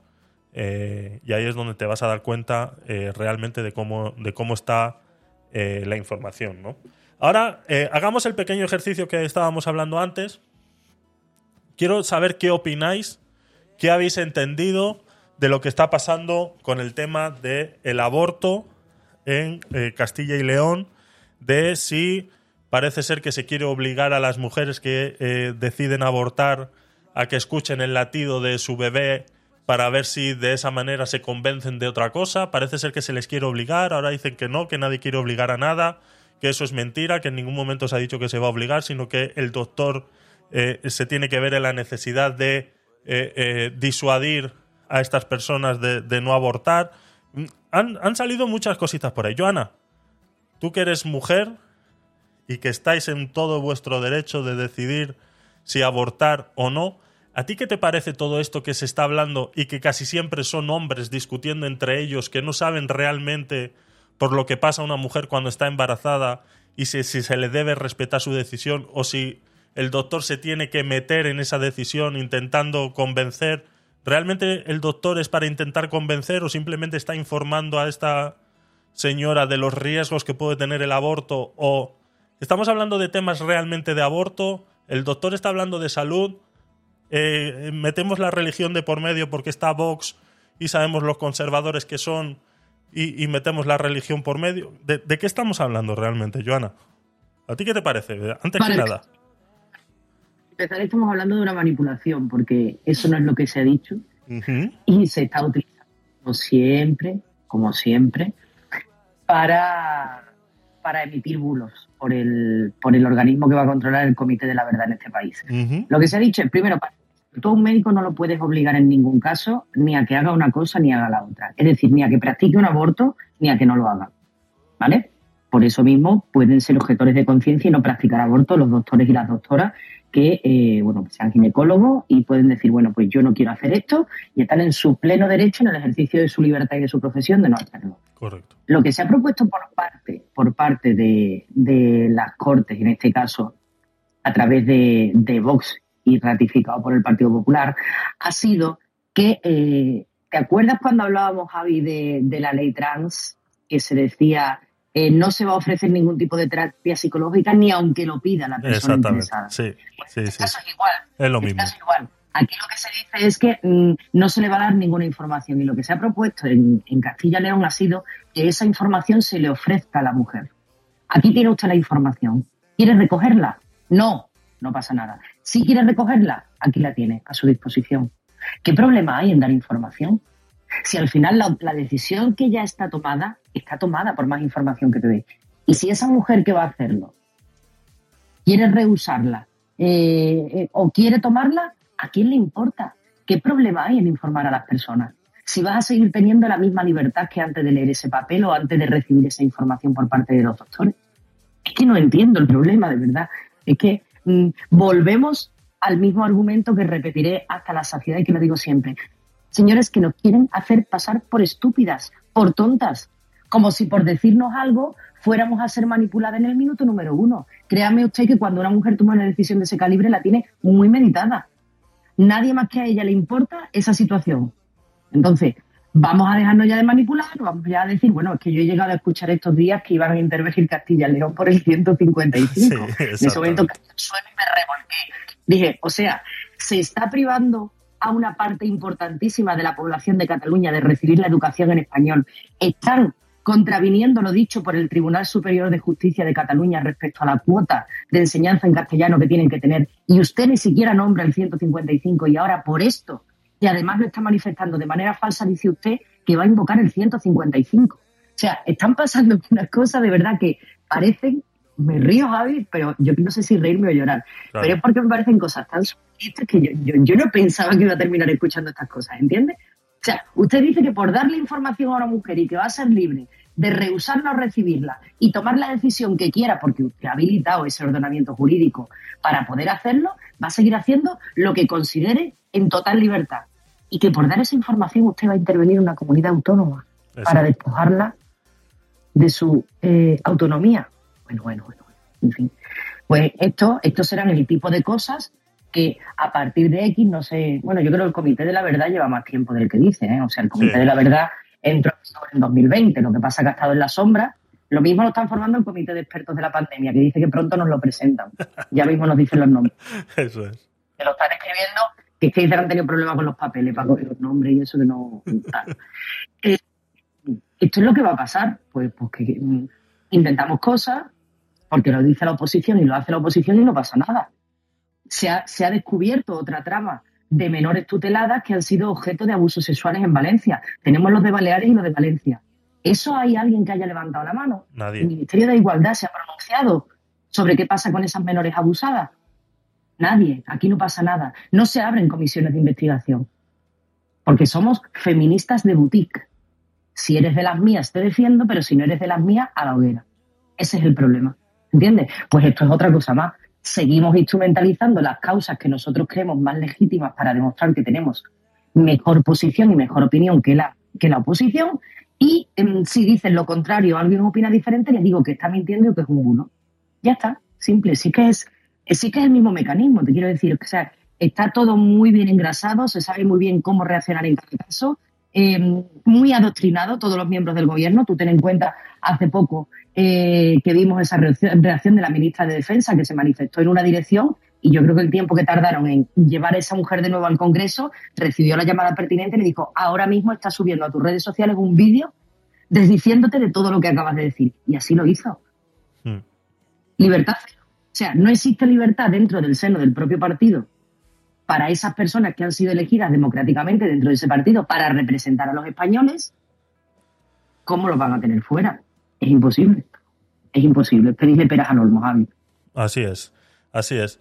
Eh, a mí lo que me da lo que me da mucha risa de este, de este tema, yo sé que no es para reírse, pero eh, eh, lo, por eso lo he querido traer justo después Eh, de la noticia de, de lo del Comité de la Verdad, ¿no? Eh, eh, por eso quería hacer este pequeño ejercicio con esta noticia, porque se han dicho muchas cosas y ninguna de ellas es verdad y tampoco tiene los fines que tiene, ¿no? Pero siempre estamos en, eh, en, en, en siempre en negar la mayor, ¿no? Que se suele decir. Eh, cuando tú hablas de este tema con, con alguien, o incluso ellos mismos Eh, lo han mencionado cuando se les hace ese tipo de preguntas relacionadas con este tema, ellos suelen siempre partir o eh, eh, ya no partir, sino terminar la conversación, porque son muy duchos a eso, a terminar conversaciones, porque no se puede tener ningún tipo de, eh, de conversación con, este, con esta clase de gente, porque como son los portadores de la verdad, es imposible tener ni siquiera un debate, porque ellos se van automáticamente a un extremo en el cual es, es un por ciento de la realidad. Entonces, cuando tú basas una ley, una norma, en un por ciento de la realidad y que tu argumento está basado en ese por ciento de la realidad, esa realidad se ve transgiversada. ¿De acuerdo? Eh, esa realidad se ve disminuida. Esa realidad, para el que realmente entiende cómo funcionan las cosas, ya no es tanta la realidad. Porque vuelvo y repito, es un uno por ciento. ¿En qué se basan ellos? Claro, es que ¿qué necesidad hay de que una mujer escuche el latido de su bebé si es que no quiere tener ese niño? O sea, no lo quiere tener porque esa mujer ha sido violada. Ese niño es, es eh, fruto de una violación. Esa es su mantra.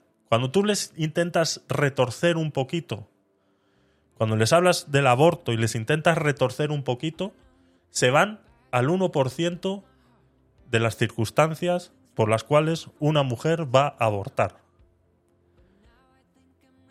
Nadie está diciendo que no.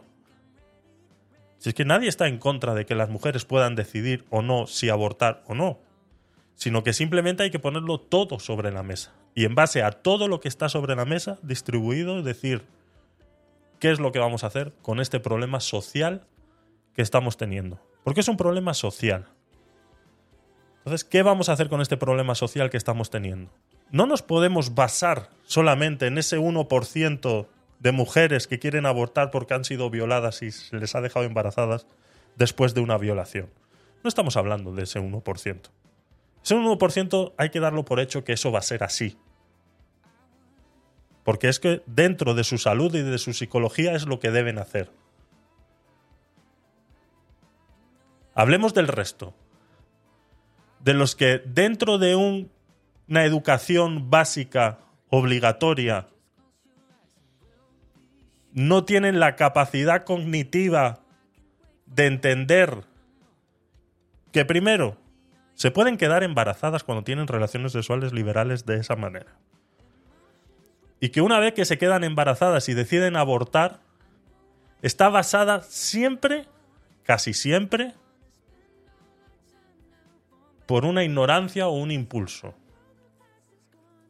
Igual me estoy equivocando, Joana. Yo vuelvo y repito. Yo... Mm, eh, eh, ¿Cómo lo digo? Sois vosotras, al final, las que vais a sufrir eso. Pero ¿tú crees que realmente, Joana, todas las mujeres que deciden abortar tienen toda la información de su lado para tomar esa decisión basada en conocimiento de causa? Javi, puede que la tengan, puede que no la tengan y pueden decidir también ni siquiera saberlo. Uh-huh. ¿Entiendes? Sí. Esa es la clave. Así como eso ahora mismo instrumentalizado y, y, y, y así, eso no se propone que cambie nada.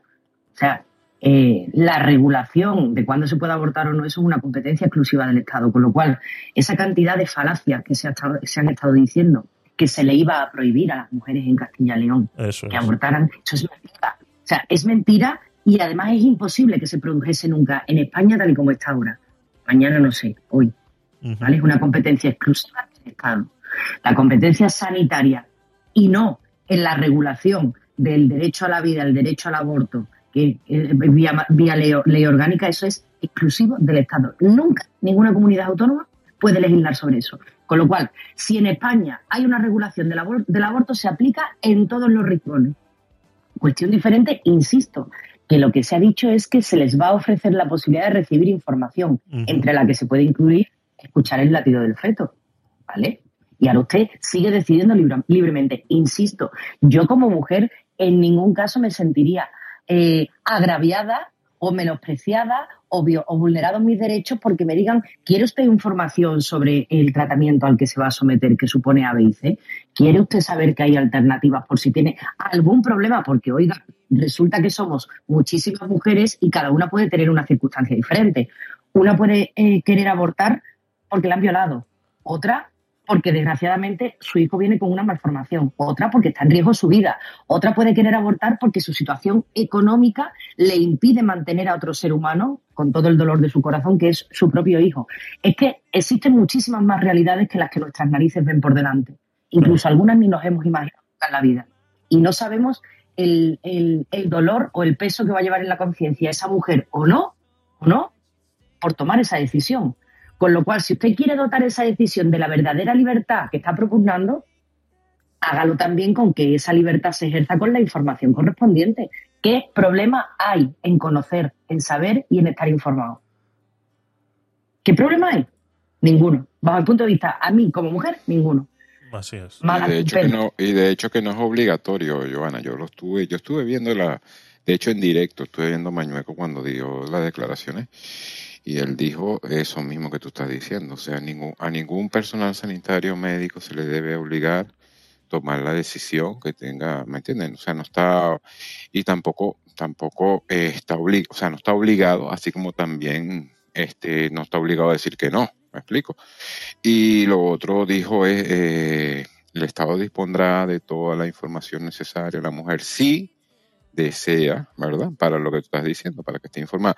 Entonces salió la ministra, no sé quién fue, diciendo, ay, es una aberración escuchar los latidos del corazón, la quieren la quieren obligar a esa tortura psicológica. Y yo dije, bueno, pero es que eso no es lo que se dijo, ¿me entiendes? Entonces pasa lo mismo, sí, yo estuve viendo, yo estuve escuchándolo en vivo. Me explico, él puso una imparcialidad y puso, aquí está todo esto sobre la mesa, si lo quieren lo toman, si no lo dejan, pero eso sí, a los nuevos mmm, personal sanitario no se le debe obligar que tiene que hacer un aborto si él no lo desea. Eso sí me pareció bien. Claro.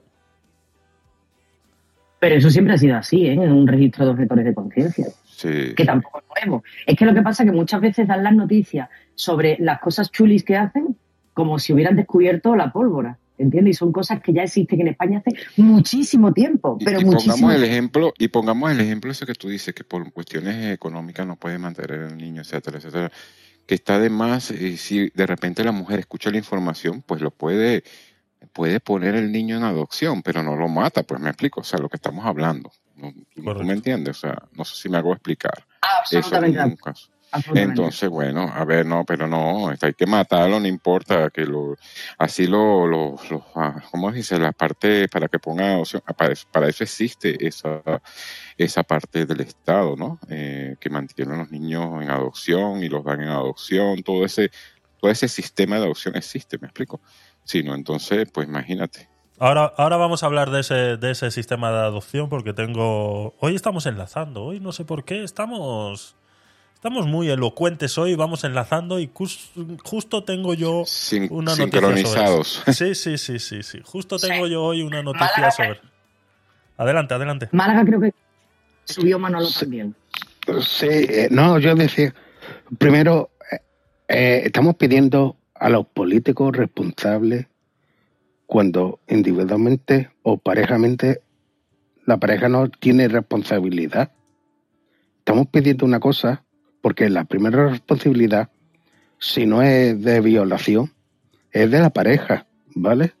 Si no tenemos, no queremos tener un hijo eh, eh, no deseado, uh-huh. pues tenemos que poner los medios. Yo hablo en pareja. No, otra cosa obliga las violaciones que ya hay que tomar otras medidas, ¿no? Pero normalmente hay que poner los medios. No se están poniendo medios. Me parece a mí. Eh, yo no sé si ahora hay, en los institutos sigue siendo eh, las clases de educación sexual. Yo iba a clases de educación sexual, no sé. Me parece que no está sirviendo mucho porque estoy viendo muchas jóvenes mmm, eh, con niños, con bebés. Entonces, primero, hay que gestionar la responsabilidad individual de cada uno. Ha, ha, había... Algunas veces veo yo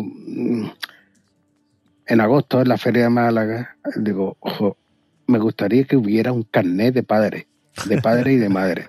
A ver, quiero probar ahora.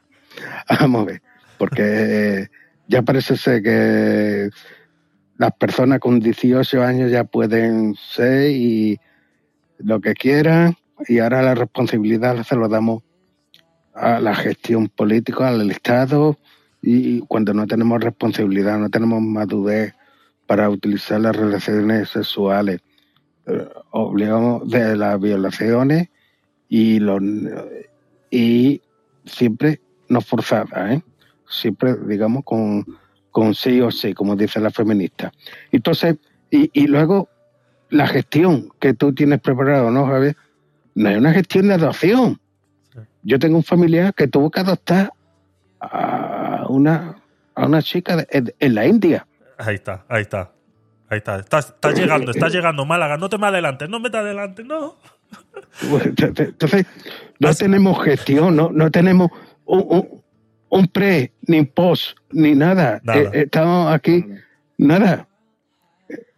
Dejan a las personas, primero, no sé si es ahí, bueno, hace tiempo que no voy, paso por el instituto, uh, educación sexual, ¿vale?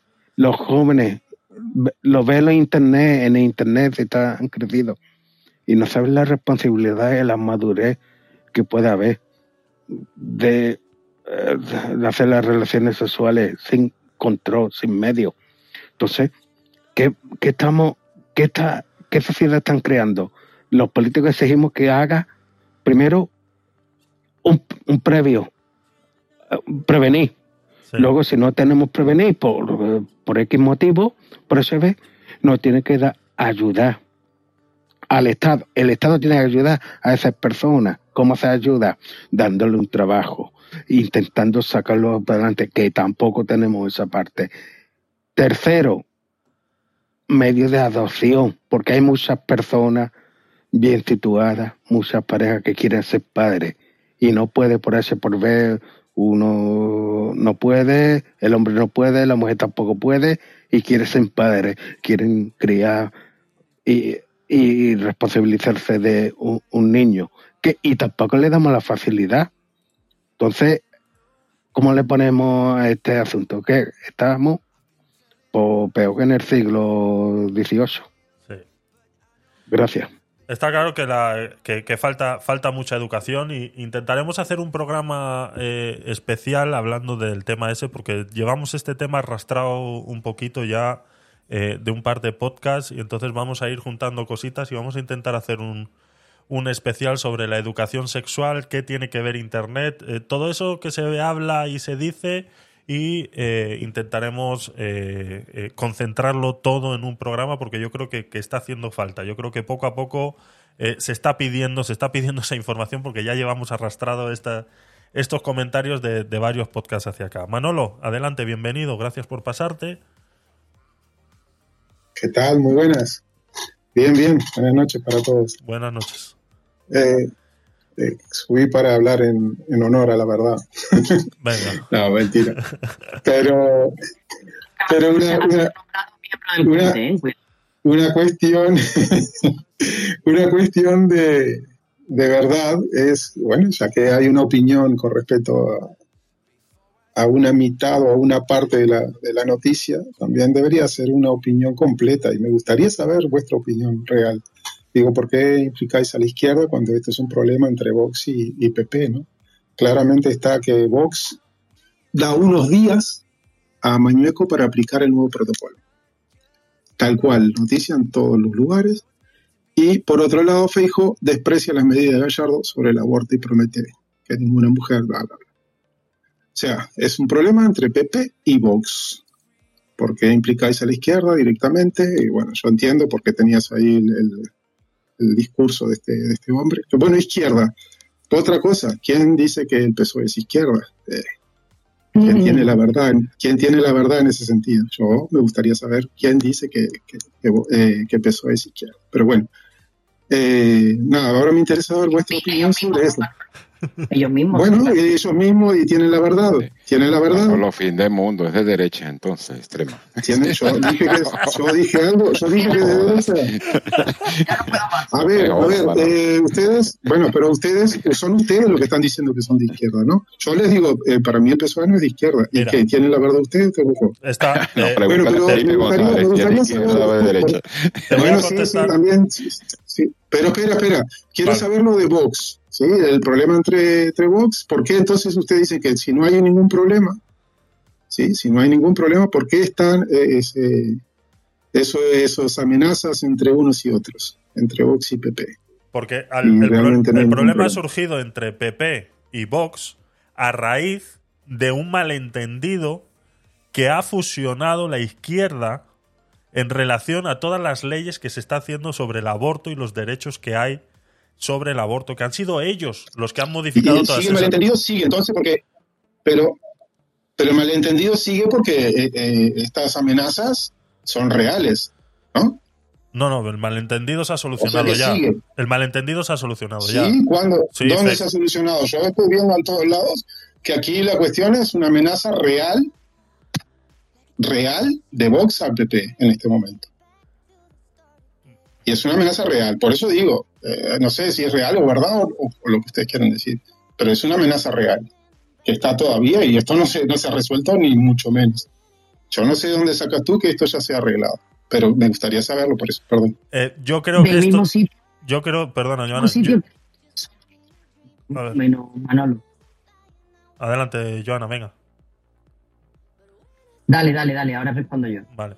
Eh, yo creo que esto se ha solucionado partiendo del hecho de que Vox no tiene nada que recriminarle al P P. O sea, o sea, simplemente han saltado a la mínima de una noticia y de un comentario que se ha hecho. Es, simplemente ha sido eso. Para mí, al menos, yo lo entiendo de esa manera. Sabemos que Vox, cuál es la dinámica que tiene en relación al aborto. Son súper ultra conservadores y están en contra de cualquier tipo de aborto. O sea, ellos quieren abolir el aborto. O sea, quieren que desaparezca. Entonces, en el momento en el que existe algo en relación a esto y que está puesto sobre el tapete, pues ellos van a saltar. Simplemente ha sido eso. O sea, no es que estén eh, unos más a favor, otros más en contra. Al fin y al cabo, el, el, eh, son conservadores en, en, en, en su modo de ser, ¿no? Entonces, yo creo que eso es así. Yo creo que no hay claro. otra no hay otra discusión que, que resolver ahí. Claro, claro. Pero digo, ¿cómo? Entonces, ¿es mentira que, que hay un, una amenaza directa de, de Vox al P P? ¿Pero cuál es la amenaza, Manolo? Yo no he visto amenaza, Manolo. Yo no he visto. Ahí simplemente salió el vicepresidente de Vox, de Castilla y León, y expresó lo que iba a suceder y evidentemente se extralimitó de lo que se había pactado. Entonces el presidente, que es del Partido Popular, redujo un poco el alcance de lo que había dicho el otro. ¿Que ha abierto una guerra? Vale, puede ser, pero ahí ha saltado a la izquierda radical española a la primera de cambio, de nuevo manipulando los hechos, de nuevo... Sí, pero el problema no es con la izquierda, el problema es de Vox y el P P. No, no, esa es tu opinión, que es muy legítima. La verdad es otra cosa, hasta que venga el comité, ¿vale? La realidad son unos hechos que se han manifestado de diferentes formas. Cada uno lo ha expresado como ha querido. Parece una fricción entre los partidos. Podemos entenderlo así, ¿vale? Te lo puedo comprar en un momento dado. Pero la que ha saltado a la primera de cambio ha sido el Partido Socialista y Podemos. Se han organizado una manifestación cuyo eslogan, hashtag, reza como sigue. Ojo, cuidado, ¿eh? Atención a la sala porque es que reviento. El hashtag que se ha utilizado de las concentraciones feministas en defensa del derecho al aborto libre, seguro y gratuito, el veintidós de enero, que tienes que ir con tu pañuelo verde frente a las sedes de Vox, ¿vale? Y el hashtag es, para fusilar no escuchabais los latidos. Para fusilar no escuchabais los latidos. ¿Ha saltado a la izquierda o no ha saltado a la izquierda? Para fusilar, Vox es un partido democrático, por mucho que le pese a la extrema izquierda de este país. Por mucho que le pese, ¿entiendes? A día de hoy no tiene ni un solo postulado, al igual que los otros, y, y, y al igual que los otros me refiero a la derecha, al centro y a la izquierda. A día de hoy no ha habido ni un solo otro tribunal que haya declarado que tiene postulados inconstitucionales y que se tenga que declarar la disolución del partido. En tanto en cuanto eso no suceda, aquí no hay ningún partido que sea inconstitucional ni haya cometido ningún acto por el cual se tenga que, por la ley de partidos políticos, se tenga que cerrar ese partido. Dicho lo cual, ¿cuántos fusilados caen a las espaldas de los militantes y del partido de Vox para que se hagan estas afirmaciones? ¿Te imaginas por un momento que eso te, esto se hiciera de la, de la derecha a la izquierda? Alerta antifascista, cordón sanitario rápidamente. Es intolerable que se utilice. El hecho de que lo hayan expresado de manera distinta, que tengan fricciones internas, bueno, de fricciones nos habla a nosotros el Partido Socialista. Imagínate, ya sería jocoso que nos hablara de fricciones internas, que no hemos visto más cambios de, de ministerios en toda la historia de la democracia española y de, y de la Primera y la Segunda República. Nunca ha habido tantos cambios. ¿Usted va a hablar de fricciones? ¿Usted va a hablar de diferencias? ¿Usted va a hablar de concesiones para mantener el asiento? Hombre, hay que tener la cara muy dura para hacer esas manifestaciones con lo que usted, con lo que usted tiene escondido debajo de la mesa. Por favor, por favor. Entonces, no creemos ese desvío de la atención de que hay una fricción entre, una fricción entre el P P y el P S O E y, el, y Vox, que no sé si lo habrá, que aquí lo importante es cómo se instrumentalizan todas las causas para llevarlos al terreno del fascismo y ya lo último ya es para fusilar, no escuchabais los latidos. O sea, me parece fuera de todo lugar y me parece que esto debería de perseguirse penalmente. Yo al menos, yo al menos iniciaría acciones penales contra los, los convocantes de esta manifestación, sin dudarlo ni un momento, ¿eh? Así te lo digo. Mira, subió Rafa también. Vamos a escucharlo. Rafa, bienvenido. Bienvenido, Rafa. Gracias por estar ahí. Buenos días, refachas. ¿Cómo estáis? Buenos días. ¿Cómo está el clima por, por Cancún? Porque aquí estamos pasando frío. Mira, bueno, por Cancún han hecho unos veinticuatro grados muy agradables. Muy bien. ¿Vale? Tomando el desayuno del cocotero. Ah, qué bien. qué bien, qué bien. ¿Pero te has tenido que subir tú al, sí. al, a la palmera o te la han puesto en bandeja? No, una muchachita estaba vendiendo por allí los cocos. Ajá. Ya previamente cortados. Ah, genial, genial, genial. Pues adelante, adelante. Eh, cuéntanos desde tu apacible hamaca en las playas de Cancún, eh, ¿cuál es tu opinión sobre esto? A ver, mi opinión con respecto a lo que estabais hablando ahora del tema del aborto. El tema del aborto está, yo creo, súper trillado. Y, y una vez más es el comodín del P S O E, aparte de otros comodines que tiene, para desviar el debate político hacia un asunto que realmente nunca se ha debatido del todo por parte de la ciudadanía, sino que ha venido impuesto por algunos... de algunas directrices políticas en cada momento, ¿no? Eh, lo cierto es que el aborto no es algo que esté ahora mismo candente y, y es un debate completamente artificial porque en ningún momento ningún partido político ha hablado de ninguna modificación eh, legal en absoluto. Entonces, eh, yo creo que esto es como cada vez que hablaban de Franco, que Franco ya no lo pueden mover, uh-huh. o no sé. Entonces, bueno, la verdad es que hacen muy bien. El marketing político de la izquierda en general es muy bueno y nos entretienen una vez más hablando del aborto. El aborto eh, enfrenta a la sociedad y lo saben muy bien. Y cuando la sociedad se enfrenta, se distrae. Y ahora mismo pues nos tienen distraídos otra vez con este asunto. La verdad, hombre, yo con respecto al aborto también hemos debatido mucho aquí en Clubhouse y demás, pero me parece que no viene a cuento en este momento, eh, que estamos ya en, en, en pre-pre-campaña, estamos en la época del alquitrán, ahora todo se vuelve negro porque hay alquitrán para regalar por todos los sitios, empiezan las promesas electorales, empiezan una serie de cuestiones que nos intentan distraer, nos intentan ganar en, en cuestión de tres meses lo que los políticos no han sabido exprimir con su mérito en, en tres o cuatro años. Así de sencillo. No sé qué lindeza van a intentar vender en esta campaña electoral.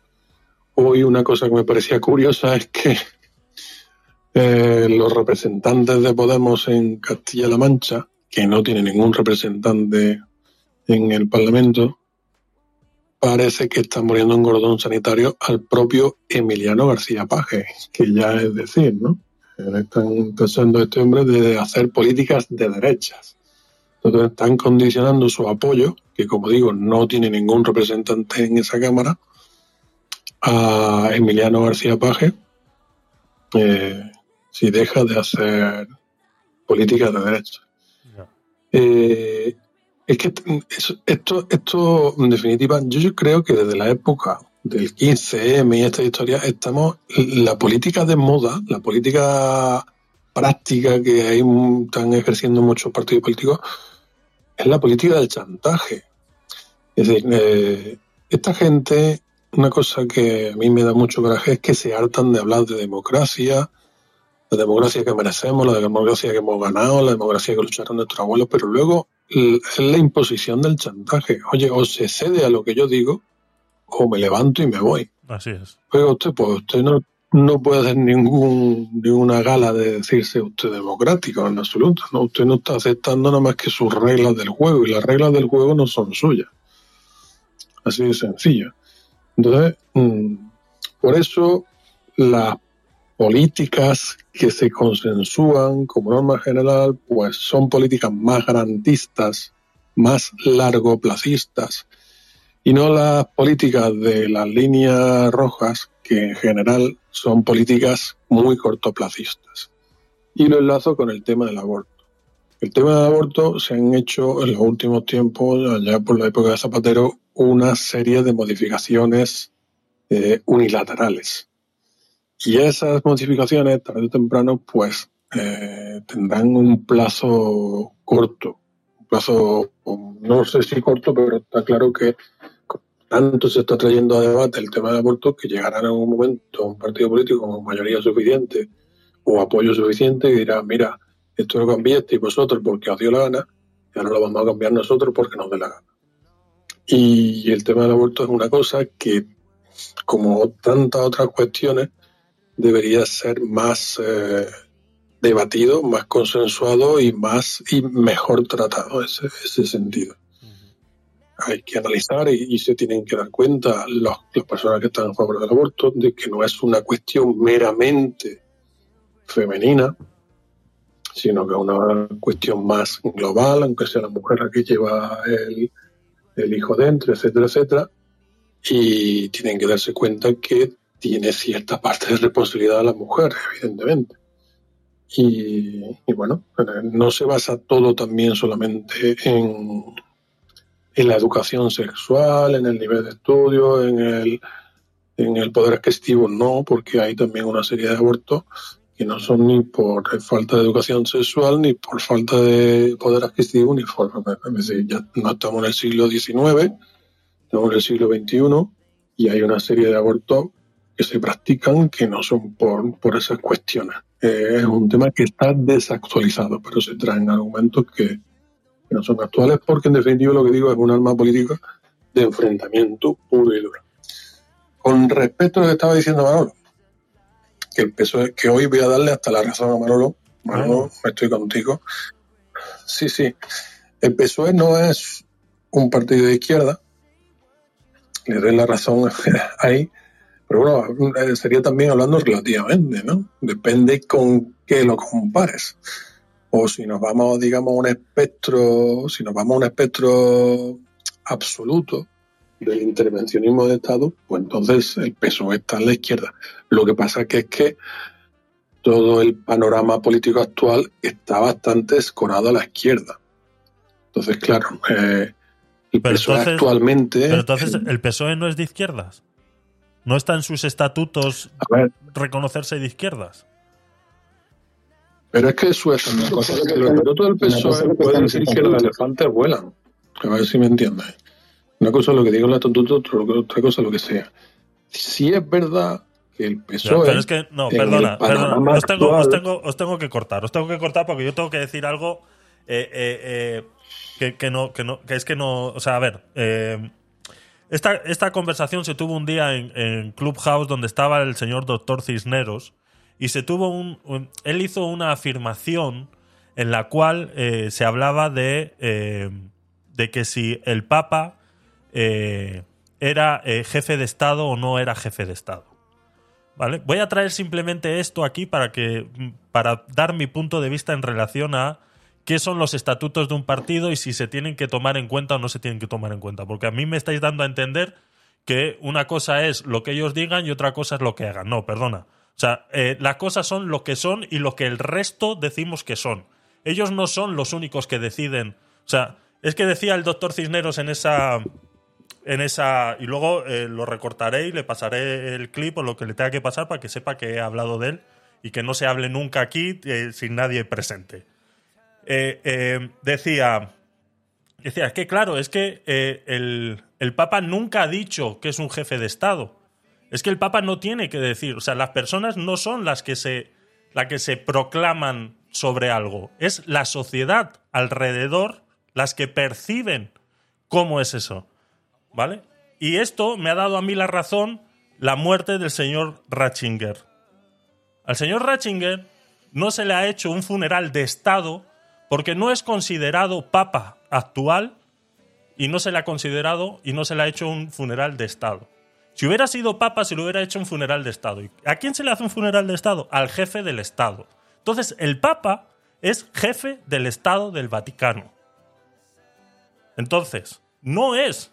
Que el Papa no lo haya dicho nunca me da exactamente igual. Que Pedro Sánchez nunca diga, no, yo soy de izquierdas, me da exactamente igual. Los hechos son los que son. Es lo que alrededor decimos y percibimos de lo que es. Es que, es que a eso es lo que iba, efectivamente, Javier. Vamos a ver. Una cosa, efectivamente, lo que diga el P S O E, lo que quiera autoproclamarse, lo que quiera autoconstruirse, que quieren autoconstruirse, evidentemente, como un partido histórico de izquierda, me parece muy bien. Pero ahora en el panorama político actual que tiene representación en el Congreso de los Diputados, no es el partido de izquierda, por así decirlo. Quieren ser el, el, sumidero, el sumidero conglomerado de la izquierda, estamos de acuerdo. Ahora bien, es verdad que a muchos votantes... Pero son, pero son, el sumidero, son el sumidero conglomerado de la izquierda porque es lo que han tenido que hacer para llegar al poder. Porque si no, no les votaba ni el tato. Eh, O sea, evidentemente, sí. evidentemente, fíjate, pero sí, sí, fíjate, si no lo votaba ni el tato, no. Acuérdate que hace unos años eh, estaban dándose besitos con Albert Rivera. Sí, eh, sí, sí, eh, claro. Estuvieron haciendo unos pinitos una temporada que querían ser un partido de izquierdas, pero de centro, que querían aglutinar hacia la derecha. Hoy, hoy, una, una cosita nada más. Hoy mismo podemos ver eh, ayer Pedro Sánchez bajándose los pantalones ahí en Davos. Sí, sí, tal cual, y lo digo de, así, directamente, y no tengo ningún pudor en decirlo, bajándose los pantalones en nombre de España en Davos. Eso es la izquierda. La izquierda no, es grande marlasca. La izquierda es grande marlasca. No es la primera vez, Manolo, evidentemente. Tú ten en cuenta y que hoy, no es de ayer, quiere tener hoy. Una herencia eh, mirando hacia el horizonte de Europa. Europa en general, bueno, el, el, el, la Comisión Europea no es de izquierda. los votantes europeos no son mayoritariamente de izquierda. A ver si nos entendemos. Este hombre está intentando cazar votantes de izquierda y extrema izquierda en España, pero al mismo tiempo está intentando ser simpático con los liberales y las derechas de Europa. Así de sencillo.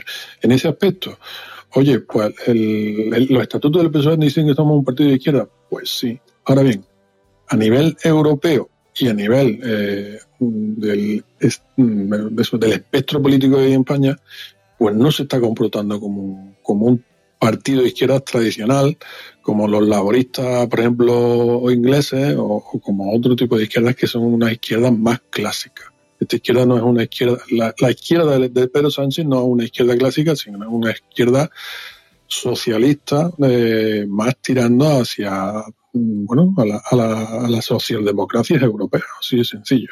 Y es obvio que votantes de, de más a la izquierda que el actual P S O E, pues echáis de menos un partido de izquierda, que es así de sencillo.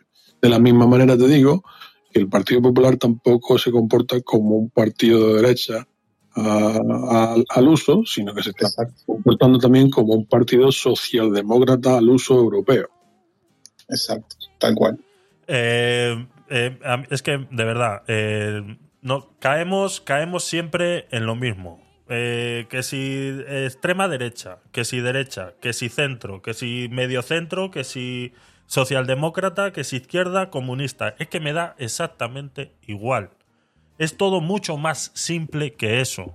Es cuanto más Estado, más a la izquierda. Cuanto menos Estado, más a la derecha. Entendámoslo así. Las ideologías de las personas son las que hacen los partidos, al fin y al cabo.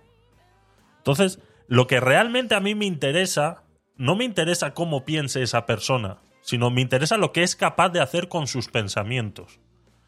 Y para que él pueda hacer lo que él quiere hacer con sus pensamientos, necesita o más Estado o menos Estado. A mí es lo único que me sirve.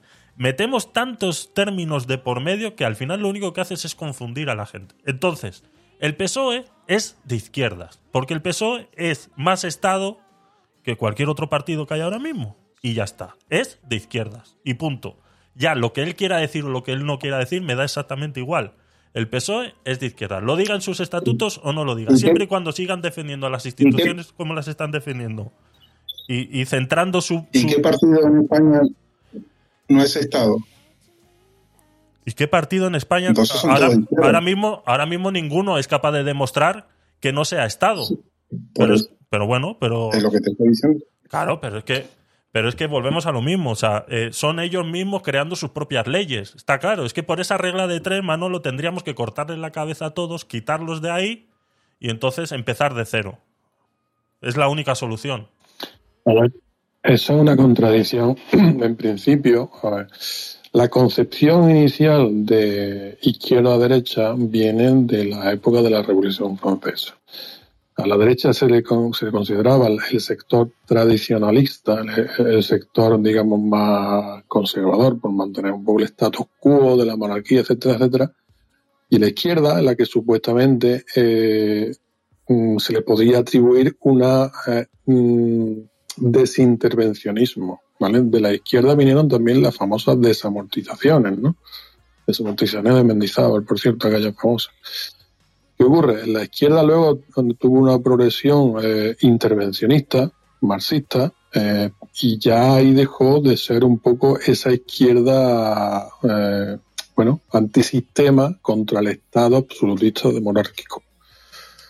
En España, de hecho, hubo también un punto de inflexión a partir de la institucionalización del P S O E con Felipe González. Ahí hubo un punto de inflexión en que el P S O E se institucionalizó, ¿vale? Y pasó a ser un partido eh, supuestamente eh, de izquierda, pero que al final abrazó el intervencionismo del Estado. Yo por eso hay que, a mí me gusta distinguir en que eh, los polos opuestos son izquierda-derecha. Izquierda es, eh, bueno, progresismo en sentido de que no tienes que dar nada de lo anterior por bueno, sino que está abierto al revisionismo de las leyes anteriores, y derecha, conservadurismo, eh, tradicionalismo, que quiere status quo. ¿vale? Y ahora, en el tema de intervencionismo más Estado o menos Estado, habría que hablar de Estado liberal o de Estado estatalista. Es decir, es un partido perfectamente puede ser de izquierda y puede ser estatalista, o puede ser izquierda liberal. Es que esos cortes, aquí en España, por desgracia, no hemos tenido ese tipo de partidos. Supuestamente Ciudadanos y U P y D estaban mm, llamados a ser unas izquierdas alternativas eh, liberales, pero no cuajaron porque aquí los españoles somos así. Pero la izquierda, mm, digamos, por concepción inicial de la época, de, bueno, cuando se formaron las izquierdas que fue la Revolución Francesa, estarían llamadas a ser izquierdas eh, liberales. Mm. Pasa que, claro, el poder es muy jugoso y, y aglutinar poder en torno a un Estado es muy jugoso. Y entonces las izquierdas se convirtieron en, en izquierdas socialistas marxistas. Claro, claro. Es que todos, sí. todos, llegan bueno. a, todos llegan al poder basados en ideales. Y una vez que llegan, esos ideales desaparecen y terminan en lo mismo. ¿Más Estado o menos Estado? A mí resuélveme esa situación. Adelante, Málaga. Per- perdona, eh, eh, no, vamos a decir que Felipe González, a partir de los ochenta y seis, se dice que perdió ya la O del Partido Obrero Socialista Español. Ya perdió desde el ochenta y seis. Lo recuperó un poquito. Eh, ¿Qué quiero decir eso? Que ya hizo una, un, una política de centro-derecha. Ya perdió los primeros años, si fue a partir del ochenta y dos, pero ya a partir del ochenta y seis perdió la O de, la O de, o de Obrero Español. Y el... Lo único que ha recuperado un poquito de cuando ha habido los cambios internos de, de izquierda ha sido el gran presidente que tuvimos, que cogió la arca llena y nos la dejó súper vacía. El gran Zapatero. Ese fue el, el, el gran, una política de izquierda, pero extrema izquierda. Porque, permitidme la ironía. Uh-huh. Gran presidente. ¿Eh? Gran presidente. Sí, grande, grande, efectivamente. Está bien. Sí, pero mira, eh, eh, con, con Zapatero se da la circunstancia de que, claro, eh, la sociedad española estaba acostumbrada a una izquierda estatalista, que fue el P S O E, y Zapatero hizo un gobierno más de izquierda, ¿vale? Pero eh, más eh, menos tradicionalista. Eh, eh, Zapatero abrió, abrió además que, que eso fue literal y es el ejemplo más, más perfecto, creo yo, abrió el revisionismo a todo. Zapatero era de izquierda, era sí, era más extremo, pero porque acordaros de aquello de el, el, la Alianza de Civilizaciones, aquello fue revolucionar la izquierda. Eh, está siguiendo un poco la senda en ese aspecto. Bueno, la senda es que está tomando Pedro Sánchez, está cos- tomando cositas de todos sitios, pero Pedro Sánchez está haciendo también un gobierno rompedor con respecto al P S O E clásico en España, con respecto a la izquierda clásica en España. Por eso efectivamente se ha aliado con Podemos, está haciendo un gobierno rompedor. Lo que pasa no. es que al mismo tiempo está construyendo un mastodóntico Estado, eh, que por eso al final vamos a tener el lastre que tenemos con deuda pública, etcétera, etcétera, etcétera. Ahí está. No sé si esta política le ayuda mucho a sus socios de Podemos, porque yo me parece que Pedro Sánchez, si no tuviera socios, no haría, digamos, una política tan izquierda y tan tradicionalista como está haciendo. Eso está influido mucho por Podemos y la otra de, de Suma. Lo hubiera hecho con los partidos nacionalistas. O sea, si no estuviera Pedro Sánchez, creo que le da igual. Por eso va más allá del P S O E. No, sí, Pedro Sánchez al final se está comportando como, como un muñeco de arcilla que se está moldando a aquellos que le están exigiendo. Si Pedro Sánchez hubiese tenido lo que eh, le podía servir con Ciudadanos, mmm, no te preocupes tú que ya se hubiese él hecho el traje a medida de Ciudadanos. Lo que pasa es que Ciudadanos le exigió una serie de cosas y le puso una serie de condiciones que no tenía garantizado el poder. Así de sencillo. Y le obligaba también a una serie de rigores jurídicos y legales que es más sencillo moldear la justicia y la ley a tu conveniencia con, con los nacionalistas independentistas y con la izquierda de Podemos, que ser riguroso con la ley.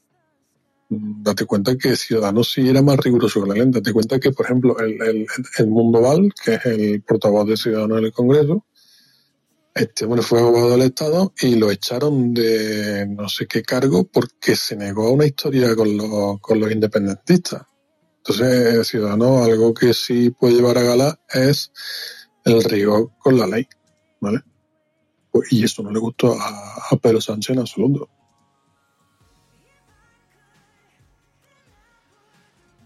Bueno, bueno yo, si es que... yo pienso que Pedro Sánchez lo que está surfeando la, la ola comunista, Pedro Sánchez lo que está surfeando Ahí. la ola comunista, lo que le imponen, Eso punto. Es. Y le va a pasar lo mismo que la rana y el escorpión. Cuando cruza el charco, ¡ping!, a tomar, ¿me entiendes? Lo matan o vaina, no, no, no, no, no, te, no, no, no te imaginas, o, o lo deshabilitan o lo, lo queman políticamente, pero es así. Él lo que está haciendo es ahí, surfeando esa ola y listo, más nada. A mí lo único que me falta por ver ahora mismo en el P S O E, y que es lo único que han cambiado durante todos estos años y han intentado modificar las creencias sobre ese partido, es el cambio del logo. Cuando, poco le falta para que regrese el yunque al logo. Ya lo intentó quitar con la rosa y el puño, luego la ha vuelto y ahora poco falta de que regrese el yunque al, al logo. Un tulipán. ¿El qué? ¿El qué? Vamos a poner un tulipán, en lugar de la rosa un tulipán. Un tulipán, exactamente. Amarillo.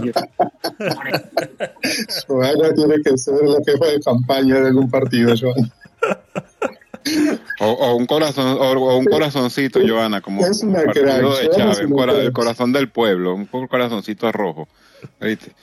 Ay, Dios mío. Bueno, venga chicos, seguimos, vamos a avanzar. Eh...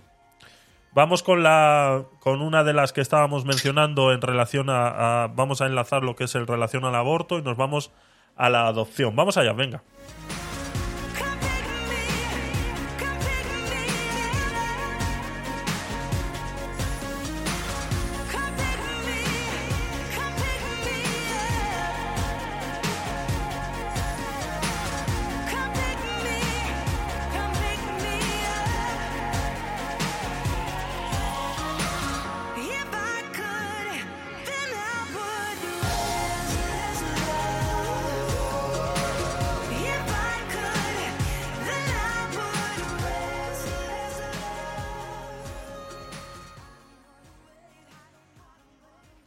¿Por qué es tan difícil adoptar en España?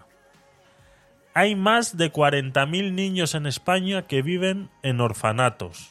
España es el tercer país del mundo con más solicitudes de adopción.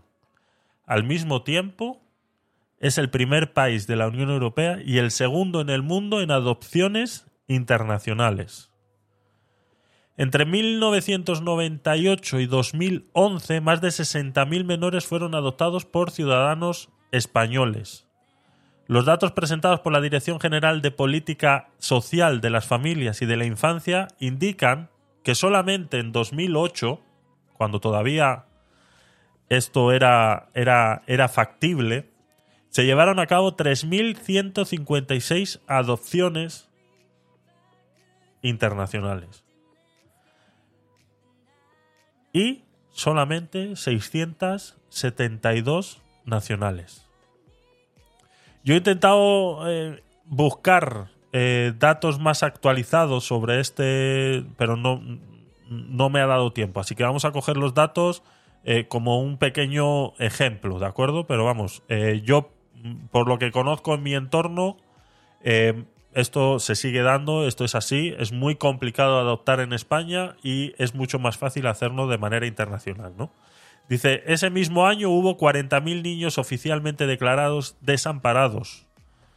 Actualmente hay treinta y tres mil familias idóneas para la adopción y dieciocho mil niños en situación de desamparo. ¿Cómo es posible que se adopte tan poco a nivel nacional? ¿Y por qué es tan difícil adoptar en España? Aquí en esta nota de prensa nos dan cuatro puntos clave y el cuarto es el desgarrador. Los niños de cero a tres años son los que menos problemas suelen tener para ser adoptados, ya que el noventa por ciento de los adoptantes quieren un bebé, lo que provoca que muchos niños que no están en esa franja de edad se queden sin familia. Es importante no juzgar con rapidez a los adoptantes que hacen estas peticiones, puesto que tienen derecho a experimentar la maternidad, paternidad de la manera lo más parecida posible a la biológica. Sin embargo, esto genera un desequilibrio en las adopciones. dos. Los niños mayores de siete años no suelen ser adoptados. Actualmente el setenta y cinco por ciento de los menores tutelados por el Estado son mayores de siete años. tres. Muchos de los niños no son adoptados por la edad, por pertenecer a un grupo de hermanos o por tener una enfermedad crónica. Es por ello que las condiciones de una adopción se facilitan cuando la persona que quiere adoptar está dispuesta a hacerlo con alguien que forme parte de ese grupo. Por ejemplo, se permite que haya una diferencia de más de cuarenta y cinco años entre adoptante y adoptado. Y cuarta, porque estas tres son las que pues eh, podemos decir que son eh, eh, las normales, ¿no? Lo que el, el propio sistema de adopción pues ha ido eh, adaptándose a la, a la... No adaptándose, porque al final es un es, eh, eh, estos niños mayores de siete años y demás pues eh, sufren una desigualdad a la hora de ser de tener las mismas oportunidades de poder ser adoptados por el simplemente hecho de preferir siempre eh, niños eh, menores de estas edades, ¿no? Y la cuarta, un problema muy grave es que diferentes órganos ofrecen una subvención de más de tres mil euros mensuales por cada niño en los orfanatos. Este dato no está actualizado, vuelvo y repito, pero es muy similar al dato que dimos en su día sobre... Eh, Eh, los niños eh, no tutelados o los menas que, que se suele decir, ¿no? Esto significa que con cada adopción el centro pierde dinero. Además, quienes tramitan las solicitudes y las aceptan son los mismos centros. O sea, tienen el monopolio de la adopción. Esta medida, que inicialmente parecía lógica, que ellos fueran los que gestionaran esta, esta situación, es un grave problema, ya que los orfanatos dificultan enormemente la adopción para no perder dinero, cosa que obliga a los adoptantes a recurrir a la adopción en el extranjero. El problema no solo reside en que los niños no han sido adoptados, porque estamos hablando de niños menores de dieciocho años. El problema no solo reside en que los niños no han sido adoptados, sino que además estos niños son echados a la calle a los dieciocho años con una mísera paga de orfandad de, or, orfandad de trescientos euros, sin trabajo, sin casa y sin familia, y con fuertes secuelas psicológicas por abandono y desamparo. ¿Está el sistema de adopción, este monopolio que tienen los centros de eh, orfanatos, eh, centros de adopción, está bien? Joana, ¿a ti qué te parecen estos datos? Eh, ¿Sabías, eh, habías escuchado, tenías alguna información? ¿Tienes algo más actualizado que nos puedas echar a la cara? No, estoy muy de acuerdo con, con el planteamiento. Yo el dato el dato cierto y exacto no lo tengo, no lo manejo, pero sí que es cierto que yo siempre me he preguntado cómo es posible que en España haya tantísimas dificultades a la hora de, de adoptar a esos menores que, que efectivamente han sido abandonados o que son o que son bueno víctimas, víctimas en primera instancia siempre de de determinadas situaciones trágicas a nivel familiar, ¿no? Exacto. Y, y se tiene que acudir a la adopción en el extranjero, eh, que supone al final una pasta ingente y, y unos trámites durísimos para los adoptantes. Así es. O ponen tantos problemas. Ah, es que el, el siguiente te- Sí, es que se me ha desconectado el, el auricular por el artículo treinta y tres, no sé. Claro. Eh, o, o además el, de esto, lo que. O el, ciento cincuenta, o el treinta y cuatro. Sí. ciento cincuenta y cinco, es, exactamente. Es, en cualquier es. momento me lo van a aplicar. Sí. La cuestión es la siguiente. Además, otra cosa que me llama mucho siempre la atención es la cantidad de requisitos económicos que ponen siempre eh, para cualquier adopción. O sea, poco menos que tienes que ser casi multimillonario, tener una casa de yo no sé cuántos tropecientos metros cuadrados y, y veinte mil requisitos, cuando al final un niño lo que necesita más es cariño, sentirse en un seno familiar. Exacto. Y sentir que lo quieren. O sea, con esos requisitos, unidos a que tenga un plato de comida, ropa limpia y una cama donde dormir, es más que suficiente para un niño para que se desarrolle, porque va a sentir que está en una familia. Exacto. Entonces está claro que ahí no estamos velando por el interés superior del menor, ahí estamos velando por otro tipo de intereses. Tercero, que en ningún caso van a velar por, por el bienestar de sus niños. Eso lo tengo claro. Así que, pero bueno, ese, esa es otra patata caliente que, si te das cuenta, eso nadie lo trae nunca a colación, nadie nunca lo menciona en ninguna campaña electoral. Eso no le importa a nadie, al final, porque esos niños, como no votan, ¿qué más dan? Exactamente. Entonces, pues así estamos. Así es, realmente es muy es, es, es una lástima que esto esté sucediendo, es una lástima que este dato eh, eh, de estos tres mil euros que reciben estas, estas instituciones, estos orfanatos, estos centros de adopción, Eh, por cada niño, no pueda ser incluso destinado a familias que quieren adoptar y que es que no necesitan ni siquiera esos tres mil euros. O sea, eh, no sé, realmente el sistema está, está muy mal hecho, está, está claro que está para, como tú bien dices, beneficiar a unos, eh, a lo que yo llamo chiringuitos, y, y ya se ha hablado muchas veces incluso de este mismo problema con los menas, que tienen exactamente el mismo problema, que reciben también una cantidad ingente de dinero por cada niño que mantienen dentro de una casa y que luego se pasan todo el día en la calle y no sabemos lo que hacen, porque ni siquiera se les da una educación, ni siquiera se les mantiene ocupados, ni nada. Simplemente tienen una casa con comida y esa persona que es la, la, la, el tutor o, o esa asociación que es eh, la tutora de, de esas casas tuteladas,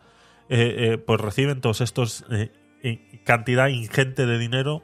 Estamos hablando de tres mil euros mensuales por cada uno de ellos, eh, eh, y con que esta asociación tenga cinco o seis casas ya estamos hablando de, de un dineral, y luego todas las ayudas y subvenciones que reciben, eh, como traímos también en su día una noticia de, de, de, de, esta, de esta señora eh, marroquí que tenía una asociación eh, eh, de este tipo y, y que fue acusada por Vox y que bueno, Eh, lo traímos en su día ese tema y, y, y, y se llegó a, a, a demostrar que, que estaba recibiendo cantidades ingentes de dinero, eh, eh, eh, pues eso, ¿no? Basados en, en, este, en este chiringuito.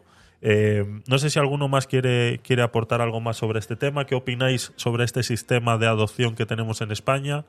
¿Qué os parece que haya tantos niños eh, eh, eh, huérfanos sin posibilidad de ser adoptados por la cantidad Eh, eh, eh, de normas, o sea, de, de, de requisitos que, que, que, que tienen que, que demostrar estas parejas para poder adoptar?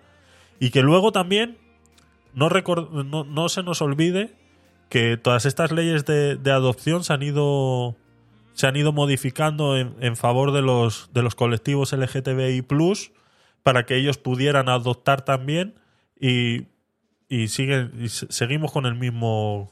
con el mismo problema, ¿no? Entonces, eh, estamos, estamos eh, añadiendo m- más posibilidades para eh, eh, más, más candidatos a adoptar, pero no, no facilitamos la adopción, ¿no? Entonces, eh, no sé, no sé qué opináis. Eh, Yolanda, me dicen que estás por ahí abajo, déjame recargar esto, eh, por si quieres agregar algo más a esto. Bienvenida, gracias por estar ahí y te escuchamos. Hola, buenas noches. Buenas noches.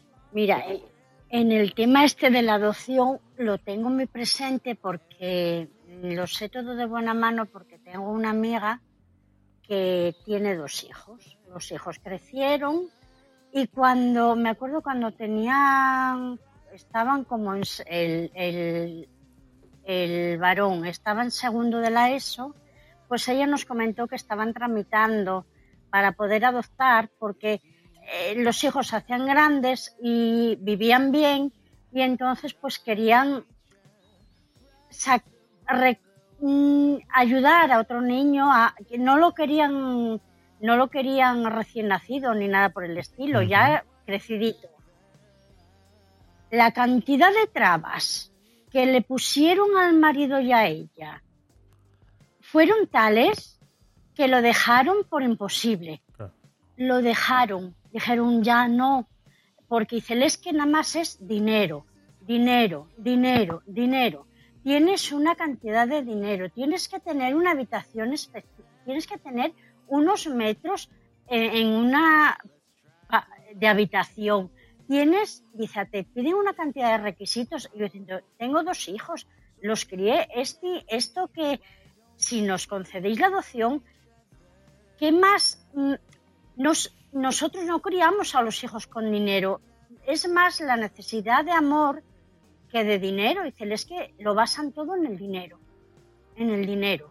Y luego que iban a venir asistentes sociales a ver cómo estaba y que eh, podían llegar a cualquier... Eh, día de la semana, de por la mañana, por la tarde. Dice, ya es que, dice, ya, y lo dejaron, lo dejaron porque no, dice, no, no merece la pena porque dice, vamos, esto se alarga, se alarga, se alarga y dice, nos hacemos mayores, no, lo dejaron. Así es, es, es, es realmente, realmente complicado la cantidad de, de, de requisitos sí, sí. que es, es verdad, es así. Sí. A ver, ¿alguno más si bueno, quiere...? Espera. Adelante. Eh, sí. Málaga. Sí, Javier, yo preguntaba, eh, ¿y qué está haciendo ahí la oposición? Porque no controla ese presupuesto. Es más, tenía que controlar otros presupuestos, pero en ese, pero ese aquí, caso... ¿A quién corresponde? ¿A quién corresponden estos presupuestos? ¿A los ayuntamientos? ¿Al...? Eh, eso yo a Me imagino que son de las comunidades autónomas. Sí, pero el partido vendrá del gobierno. Vendrá del gobierno, ¿no? Para eso, ¿no? Lo celebrará la comunidad autónoma. No lo sé. El tema de servicios sociales. Sí. Eh, sí. Más de comunidades autónomas. Pero. El, el, el, pero que lo tiene que controlar, ¿no? O, o, ¿O quién lo controla? A ver, es que el sistema mmm, está mal establecido. Yo creo que el sistema está muy mal establecido y ya no es una cuestión de control de más cantidad o de menos cantidad. No, no es solamente esa cuestión. Bueno, a ver. Esto está un poco relacionado con el tema del aborto. Eh, los niños, eh, de la misma manera que la adopción no se puede regir simplemente por temas económicos, pues lo mismo pasa con el aborto. Pero los niños son una moneda de cambio, son una especie de materia prima que tiene servicios sociales con que puede hacer pues ciertas cosas, como estaba apuntando también Javier, pues los niños son ahora objeto de, bueno, de ciertas parejas y de ciertas puntuaciones, de ciertos méritos que se le dan a unas parejas, a otras parejas, ¿no? A partir también de que las parejas homosexuales pueden... Eh, adoptar, incluso esto ya también se da la mano con el tema de la gestación subrogada, ¿no? Uh-huh.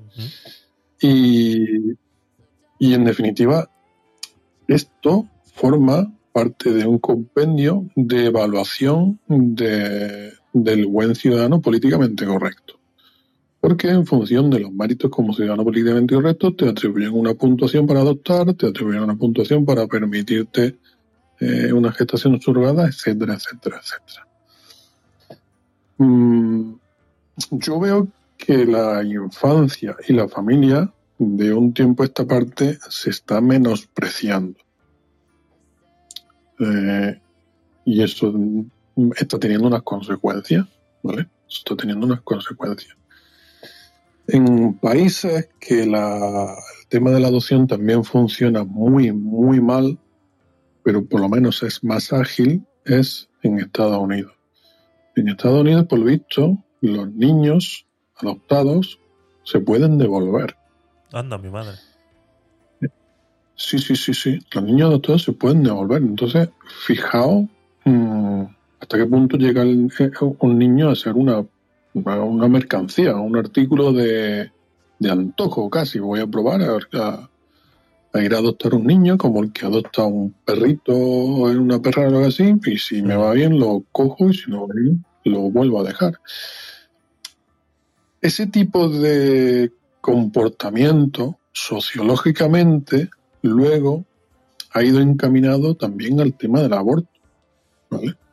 Tiene, tiene esa implicación. Eh, y, y inconscientemente tenemos también en la sociedad ya el que, sí, una, una pareja, pues forman, dan lugar a una nueva vida y quieren ser padres, pero parece que tienen la última oportunidad en el último momento de decir que en cualquier momento, oye, pues me he arrepentido, yo no quiero ser padre. Uh-huh. Oye, pues tenemos, damos un aborto o damos el niño en adopción, o si lo adoptamos lo, lo tenemos en devolución.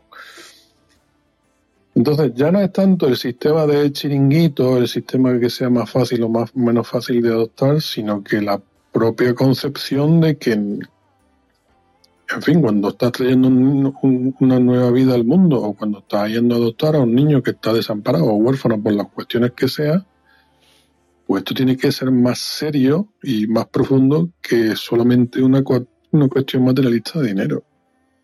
Y esto lo aplico tanto para el tema de aborto como de adopción, como de adopción con, de cualquier tipo, con parejas heterosexuales, homosexuales, etcétera, etcétera, etcétera. Y al final esto tiene una implicación de que, bueno, del hedonismo que también comentamos hace una temporada. Parece que estamos aquí cada uno en, en nuestro individualismo egoísta para hacer aquello que durante nuestra vida nos produzca el mejor placer. Mm. La sociedad, llevo yo tiempo diciéndolo, no tenemos capacidad de sacrificio, ni tenemos, ni le damos valor al sacrificio, a, en fin, al orgullo de, de, de dolerte de algo que sabes que luego va a ser obra tuya y va a salir bien. La sociedad tiene... Eh, la imperiosa necesidad de tener un placer inmediato, ¿vale? Y si algo le causa algún esfuerzo, automáticamente lo desecha. Y eso se aplica también para la descendencia de, de todo Occidente. Uh-huh. Eso en cualquier sociedad que no sea occidental o que no fuese, bueno, la sociedad de hace unos años, eh, en fin, eso le sonaría a... A, a maldición infernal, sinceramente. Pero hoy en día, por este relativismo, lo tenemos completamente asumido. Y vemos muy bien que a una persona que no la vaya bien con cierta cosa, pues se pueda deshacer de eso porque, porque bueno, es su, su decisión. Oiga usted, sí, es su decisión, pero usted ha tomado decisiones previas y tiene que haber pensado y haberse informado y tendrá que asumir unas consecuencias. Aquí el problema es el relativismo de que cualquier decisión tiene marcha atrás. Yeah. Y si no, ya vendrá alguien y se culpará de mi problema. Y eso es también una forma, enlazándolo con la política, es una forma de pensamiento estatalista. Porque lo que estás asumiendo es que si tú no te ocupas de algo, ya se ocupará papá Estado de tu problema y te lo arreglará. Ahí está. Esto que, esto que perdona, va, Rafa, esto que estabas comentando de devolver sí, sí, ¿no? eh, eh, los niños, ¿eso aquí en España se puede hacer? No. Creo que no. Creo no. que actualmente si tú adoptas a un niño, automáticamente te conviertes en su padre y su madre. Claro. ¿Vale? Aquí está, yo sé que aquí existe, aquí existe otra otra otra forma que no es que es eh, ser padre tutelado, ¿no? Que se llama eh, padre no, de acogida, es, de acogida. Eso es, padre de acogida, eso es. Esa es la otra la otra opción que hay, que son sobre todo de niños que vienen de familias desestructuradas, de padres que de repente terminan en la cárcel, son drogadictos o cosas de eso, y, y tú pasas a ser eh, eh, suele ser Eh, te dicen que es temporal, pero la mayor parte de las veces es, es, es para toda la vida, ¿no? Porque... No, no, son, no, no, no, no son, la, son todas temporales. Lo que no te dicen es el plazo. Claro. No te dicen el plazo. Y las familias de acogida se convierten en sus tutores legales, pero no son sus padres. Y tienen eh, la obligación de llevar al niño o de prestar la visita a los padres biológicos. Es decir, los, la, las familias de acogida conocen a los padres biológicos y tienen que atender a los padres biológicos que siguen siendo padres de los niños. Uh-huh. Pero los tutores pueden la familia de acogida. El tema de familia de acogida, bueno, pues es de verdad una familia muy, muy, muy desinteresada porque sabe, sabe de primera mano que ese niño que van a criar durante aquí años finalmente pues volverá con sus padres o las circunstancias que sean, pero vamos, viven con esa inquietud. Uh-huh. y, y bueno, y están ahí efectivamente pues para echarle una mano a ese niño, ese niño que, que en las familias de acogida normalmente pues hay un abanico también grande de de edades que los niños se pueden acoger, y esos niños, pues como tú decías al principio, las adopciones más frecuentes son de niños pequeñitos, de recién nacidos, hasta a lo mejor hasta tres años, pero en la familia de acogida sí hay familias de acogida con más rango de edad bastante. ¿No? Yo conozco familias que han acogido a niños de siete, ocho y sí. quince años, ¿no? Sí, sí, sí. Y han estado unos años con ellos y, y bueno, y luego pues se lo han, se lo han devuelto a sus padres por las circunstancias que fueran. Así es. Entonces, Rafa, vengo yo aquí, perdona, Javier. Adelante, adelante. ¿Has visto bueno. las clases de las clases de políticos que tenemos? Que la oposición hace los presupuestos al gobierno y la oposición, pues ah, eso, no lo vigila, no tenemos una oposición que vaya detallado a ver si los ministerios están cumpliendo todos los proyectos que ha hecho el gobierno. Se dedican nada más la oposición a que a calentar los banquillos, a calentar los asientos del Congreso. Aquí, en el Congreso de los Diputados Nacional y en la Comunidad Autonómica. Porque, ¿qué, qué presupuesto qué tiene que ver? Y, y aquí la sociedad y el pueblo, ¿qué hacemos? ¿Qué hacemos? Amén, amén. Somos borregos, amén. ¿No? Porque si ya hemos hablado de lo que pasa ahí en, la, en los niños de acogida, de adopción, ese, esa cantidad de dinero, ¿qué pasa ahí? ¿Qué pasa? Pueblo, ¿qué pasa? ¿Eh? Hombre, pasa. Yo me imagino que, que los niños que estén pendientes que los adopten, pues agradecerán que estén en algún sitio donde los cuiden y donde los traten con medio en condiciones. Me imagino que habrá instituciones que funcionen mejor y que funcionen peor. Pero ¿quién los controla? No los controla nadie. Nadie controla. Pero bueno, no lo controla nadie. ¿Y, ¿Y qué control tienen que imponer ahí? A ver, yo... Mira, el problema... El, el, si hubiese... Si, si no hubiese eh, una pobreza tan extrema en España en algunos lugares, pues me imagino que habría menos niños en adopción. Esto, el tema de, la, de los niños en adopción, el tema de la, del desempleo, el tema de la drogadicción, el tema de los bajos fondos de la sociedad, son efectos secundarios de las malas políticas eh, que se dan en España desde hace mucho tiempo. Es, eso es un lastre que vamos a arrastrar. A ver, lastre en el sentido de que ojalá en algún momento de la historia de España hubiese habido la posibilidad de hablar de pleno empleo. ¿Vale? Ojalá los sin techo que hay en España pues fuesen de personas que perdieron toda su riqueza porque en un momento dado tocaron el techo pero se arruinaron, pero no, es que hay mucha gente sin hogar en España, hay hogares desestructurados, hay problemas de drogas, de, de prostitución, de, de, de, de cuarenta mil cosas, pero es que no hay activos de solucionar eso, y cuando ahí nace un niño pues va a terminar en lugares de acogida. Claro. Sí que, sí que así es sencillo. Y ahora esos niños... De que tienen que existir, de que tienen que existir estos sitios, tienen que existir. Está claro que eh, es una parte de la... De, de, de, es, es como tú dices, ¿no? Es, es una cuestión eh, de, de la sociedad, ¿no? De todo esto que, que sucede y nace un niño dentro de esas familias desestructuradas, dentro de esas, de esas cosas. Entonces, estas instituciones tienen que existir.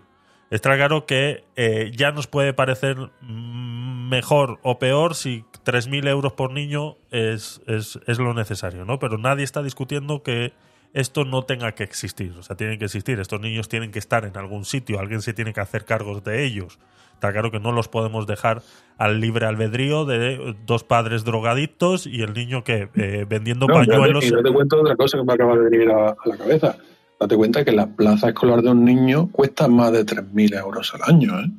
Eh, también hay que remarcar eso. Una plaza escolar creo que está en torno a los cuatro o cinco mil euros al año, es decir, tres mil euros, porque este es un niño en una institución de acogida del tipo que sea, no me parece una barbaridad. Ahí lo que habría que ver es la evolución de niños, la población de niños que hay en instituciones de acogida, que desgraciadamente, pues en épocas de vaca flaca irá en aumento, y ojalá, pues la economía, el empleo, la educación y, la, y las posibilidades de, de subsistir y de, de promocionar en la sociedad, pues fuesen cada vez mayores.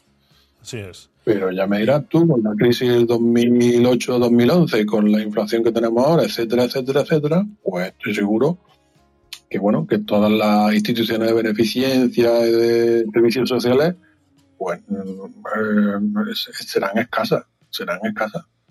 Así de sencillo. Por eso alguien había dicho hace un rato antes, la mejor política económica es crear empleo.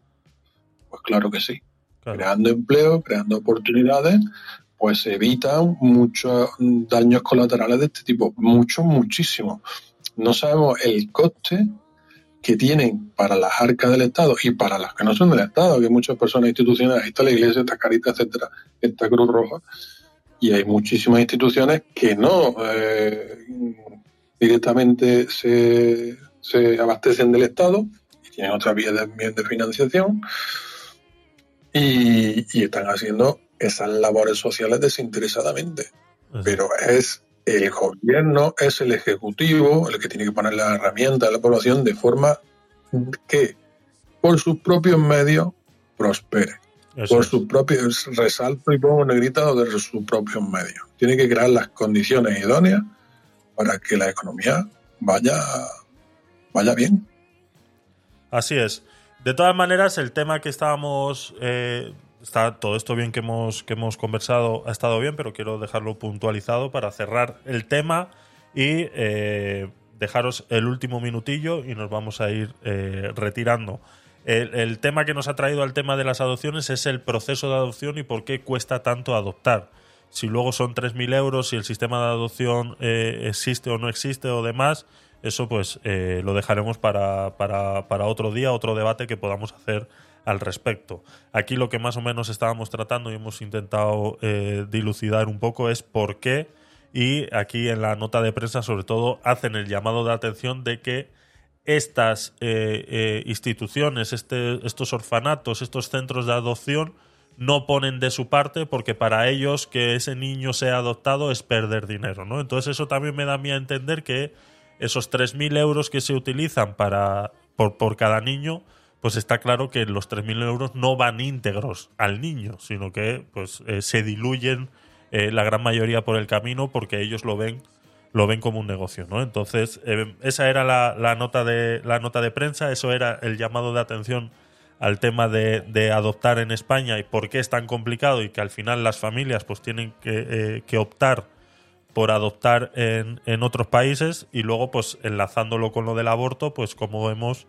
Eh, eh, que aunque inyectemos más niños a, al, al, al sistema eh, no permitiendo el aborto o convenciendo a esas mujeres de que, que quieren abortar, que tengan a ese niño y lo den en adopción, pues tampoco de repente no es una solución siempre y cuando no a, a, a, ataquemos realmente el problema de las instituciones que no ponen de su parte o las leyes, las normas y todos los requisitos que exigen para que eh, eh, los padres que quieren adoptar logren consiguiéndolo, no se están eh, facilitando. Entonces, hasta que no lleguemos hasta ahí, pues no podremos abordar el resto, el resto de situaciones, ¿no? Entonces, eso es, eso es más o menos lo que, lo que tenemos. Eh, Cloud, hola, guapo, bienvenido. Gracias por pasarte y, y por dejar por aquí eh, tu view. Y ya nos estábamos yendo, así que eh, espero que tu stream, eh, sé que abres stream Eh, por las tardes, espero que haya, que haya ido bien y gracias, gracias por pasarte. Venga, chicos, eh, Joana, último minutillo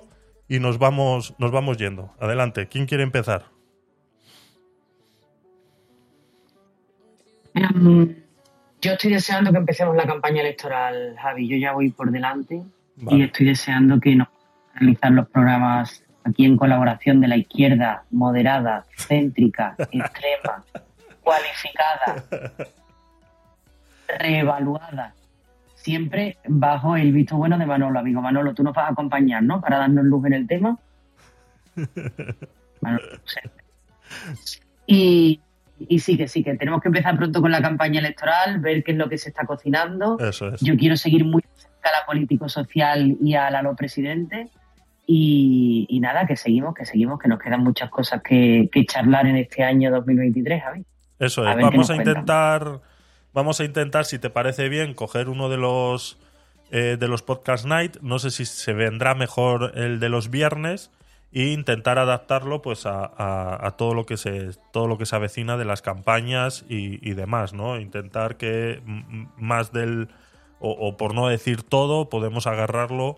Y, y ir cogiendo puntos de diferentes eh, eh, argumentos eh, políticos, intentar eh, dar nuestra, nuestra opinión al respecto y crear un poco de intriga, intriga en la gente, ¿no? Entonces vamos a intentar organizarnos para que eso, eh, para utilizar uno de los Podcast Night, eh, el de los viernes, y utilizarlo de esa manera, porque así aprovechamos pues toda la semana de todas esas noticias que van surgiendo y todas las ideas rocambolescas que vayan sacando Eh, eh, toda esta gente, eh, gentuza y demás, pues eh, eh, intentar analizarla. Eh, Málaga, último minutillo, venga. Bueno, muchas gracias, Javier, Joana, Rafa, Yolanda, especialmente a ti, Javier, por darme la palabra. Y desgraciadamente tengo que decir que, bueno, con respeto a todos los funcionarios públicos, yo no voy a dar personalmente, pero en general, en España no trabajo no trabaja ni el Tato. ay, ay. Así que no. Porque yo creo que con una jornada de ocho horas se arreglaría muchos problemas al día. Me parece que no trabaja ni el Tato. Y perdone el funcionario que trabaje, con mucho respeto. Así. Eso es lo que puede decir. Muchas gracias, Javier. Gracias a ti, Málaga, por pasarte, y ya sabes que siempre eres bienvenido. Rafa, último minutillo. Ay, aquí quién va a trabajar, Málaga, que aquí está todo gratis, coño, me lo paga Pedro Sánchez, que no trabaja ni Pirri. Yo digo que vamos para adelante, me da ya agobio la campaña electoral que está deseando que tengamos Joana encima, por Dios santo bendito, que Dios nos pille confesado. Y viva la libertad, coño. Prepárate, prepárate que te vas. Te vas a, a dar por aludido en algún que otro capítulo, seguro. Sí. Ha hecho muy de menos que yo le dé candela. Entonces, al final ha dicho, no resisto más, tengo que nombrar a Joan, que por favor me diga algo. Así bueno, es. Ya que hoy no me habían mencionado, que siempre me tira la pullita eh, hoy, pero bueno, tú te haces la aludida sin dolor. Oye. Ay, Dios mío, Dios mío. Eh, Yolanda, último, último minutillo, gracias por pasarte, por estar aquí, y espero que hayas disfrutado del contenido y que vengas más por aquí. Último minutillo, si nos quieres comentar algo. No. Manolo. Manolo se quedó en shock. Ahí está, ahí está. Ahí, ahí está. Pero dijiste Yolanda, me parece. No, Yolanda está también en la salma, ¿no? Sí. Ah, vale, vale, no pensé que había mucho Yolanda, perdón. Yo, Nada, a mí me congratulé, no sé si se dice bien así, o estoy muy contento de que ya convencí a Joana y ahora a Rafa también, y a poquito lo voy trayendo para mi lado. No, mucha, mucho tengo que agradecerle, muchas gracias por el espacio siempre, digo, siempre muy respetuoso, ya saben ustedes que... Eso es, con bueno, mucho, uno tiene mucho sus respeto ideas y, y cada uno de sus ideas, exactamente. Eso es. Eh, no creo como Málaga que aquí nadie trabaje, sino que se venga para Galicia y venga a ver cómo, cómo trabaja esta gente aquí. Y ya me dirá después si, bueno, salvo que no consideren a Galicia dentro de España, como muchos por ahí. Pero aparte de eso... Eh, realmente también me agobia muchísimo que ya se empiecen las campañas políticas, pero creo que tienen una necesidad tan grande en este momento de, de, de, de dilucidar un montón de cosas que, que creo que a lo mejor hasta es conveniente que se hagan las campañas. Eh, hubo una amenaza a principio de año, no sé si ustedes se acuerdan, de que en abril probablemente se podría ya lanzar una... una como les decía, una disolución de cámaras y unas nuevas elecciones. No sé si se enteraron de eso, pero estuvo por ahí en el aire también. Obviamente, como siempre, medias verdades, cosas que se han dicho por ahí. eh, porque las encuestas, según parece, favorecían a, a Pedro Sánchez en ese momento. Pero no sé cuándo se van a hacer realmente, pero estoy seguro que no vamos a llegar a término, no vamos a llegar al final de todo esto. Y lamentablemente quiero creer, eh, bueno, quiero creer que vamos a volver a, a los partidos. Yo soy, o sea, soy ferviente creyente en los partidos y no en las personas. Lamentablemente los partidos son gobernados por personas. Así es. Y esas personas, como bien dices, eh, tenemos que saber quiénes son. Lamentablemente yo me, me juego todos los dedos de mi mano a que me los revienten todos y alguna persona es capaz de decir los cinco primeros nombres de las listas que han votado. Absolutamente nadie sabe quién ha votado. O sea, puedes ver el primero, el cabecilla de todo, pero después el resto para abajo no sabes. Nadie sabe ni, que, ni a quién votó. Claro, eso es una de las cosas que, que, que, que lamentablemente profundamente veo que no, que, que no sucede. Ojalá suceda. Nada, gracias. Gracias, Manolo, por, por estar ahí siempre y te esperamos, te esperamos por aquí. No sé si Yolanda ya está disponible y quiere decir algo. Y si no, nos vamos yendo entonces. Eh, gracias, chicos, por estar ahí. Gracias a todos los que os habéis pasado por Twitch, a todos los que habéis estado en Clubhouse, a todos los que habéis pasado y sobre todo, sobre todo, y no me olvido, a todos los que escucháis esto en diferido. Ya sabéis, lo tenéis en modo vídeo en YouTube en dos días. Lo tenéis en modo podcast en cualquier plataforma habida y por haber. ¿Que escuchas alguna cosa, alguna plataforma rara y no nos encuentras? Pues dímelo y lo subimos. En todas las demás, me apuesto lo que quieras a que estamos. Entonces, búscanos. Eh, Gabinete de Curiosos en modo podcast. En YouTube me puedes encontrar como Tecnopolit. Y luego en todas las redes sociales igual como Tecnopolit. Eh, sígueme, coméntame, dame tus opiniones al respecto. Tú que estás en diferido y no quieres dar la cara. ¡Ay, lo que he dicho! No, os quiero. Sabéis que os quiero, todos los que escucháis esto en diferido, y eh, simplemente pues dejarme algún comentario. Si escucháis los podcasts por Spotify, tenéis un botoncito ahí que podéis mandar audios, y esos audios los pondremos en el siguiente, en el siguiente capítulo. Es así, colaborar. Simplemente eh, que me gustaría escuchar vuestra opinión. Luego, acordaros, gabinete de curiosos punto com. gabinete de curiosos punto com. Fácil. Una página web donde vais a poder subir noticias, memes, vídeos, audios, lo que se os venga en gana. Eh, simplemente os tenéis que dar de alta y eh, cooperar. Una web cooperativa, de agregadora de noticias y de podcast, que es tanto vuestra, mía, de Joana, de Rafa, de Manolo, de todo el que quiera eh, apoyar. Y por último, eh, nueva manera de apoyar el contenido que hacemos aquí, de eh, apoyar el trabajo que hace Joana, el trabajo que, que hago yo, y sobre todo eh, para, para, para vosotros y con vuestro apoyo y, y demás. Lo tenéis... Eh, Eh, eh, el enlace lo pasará ahora eh, eh, Joana por los por los chats, ¿vale? Y es eh, se llama eh, coffee co guion fi punto com barra g de curiosos, y ahí eh, lo podéis hacer, eh, tan sencillo como eso. Si estáis eh, viendo en Twitch, lo tenéis aquí arriba, eh, la barra. Hemos puesto pues una, una pequeña barra de un, de un pequeño gol al que queremos eh, llegar para poder invertir un poquito en, en, en equipo y poder repartir a todos nuestros eh, colaboradores asiduos, y que así poder mejorar el audio desde ese lado de, de, de, del planeta y del, de, del ciberespacio, y, y que el, el contenido pues sobre todo eh, vaya mejorando, ¿no? Entonces eh, vamos a intentar llegar a esa meta lo antes posible para que el contenido eh, siga, siga mejorando.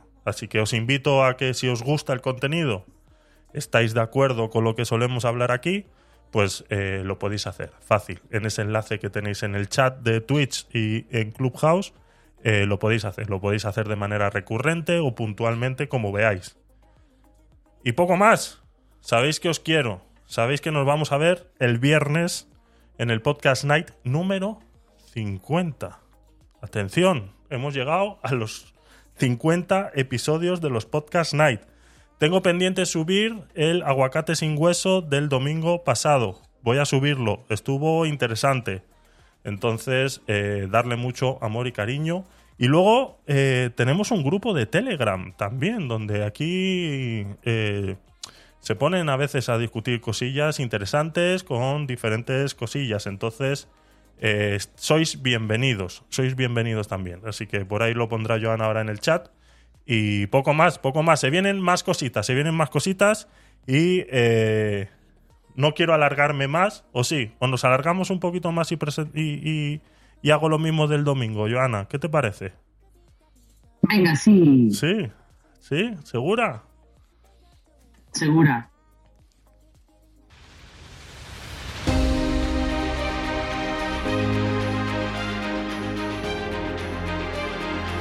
Dentro... Espera.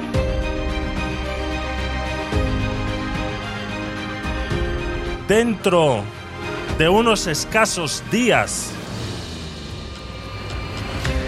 van a hacer un nuevo programa, un nuevo programa realizado, ejecutado, presentado y con toda la información que nos quiera dar nuestra querida Joana. Yo voy a estar para apoyarla un poquito. Hablaremos sobre ciertas cosas que desvelaremos el viernes. Hoy... pasaros un segundito por Twitch, que os voy a presentar la carátula. Os voy a presentar la carátula que eh, va a ser la que va a hacer la carta de presentación de este nuevo programa. Y como no estuviste el domingo que hice esta misma presentación, pues te lo has perdido. Pero hoy lo puedes ver. Pásate un segundito por Twitch. Tenéis el enlace eh, arriba que os lo va a poner o... o o ya estaba, o ahora lo pone eh, Joana. Y pasaros, pasaros por Twitch, que os voy a enseñar eh, la carátula.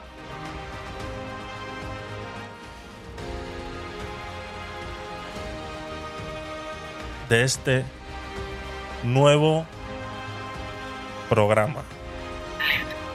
Ahí está, ahí está el enlace, ahí está el enlace. Tenéis treinta segunditos para pasaros por Twitch a ver la nueva carátula. Mientras voy a ir yo aquí apagando esto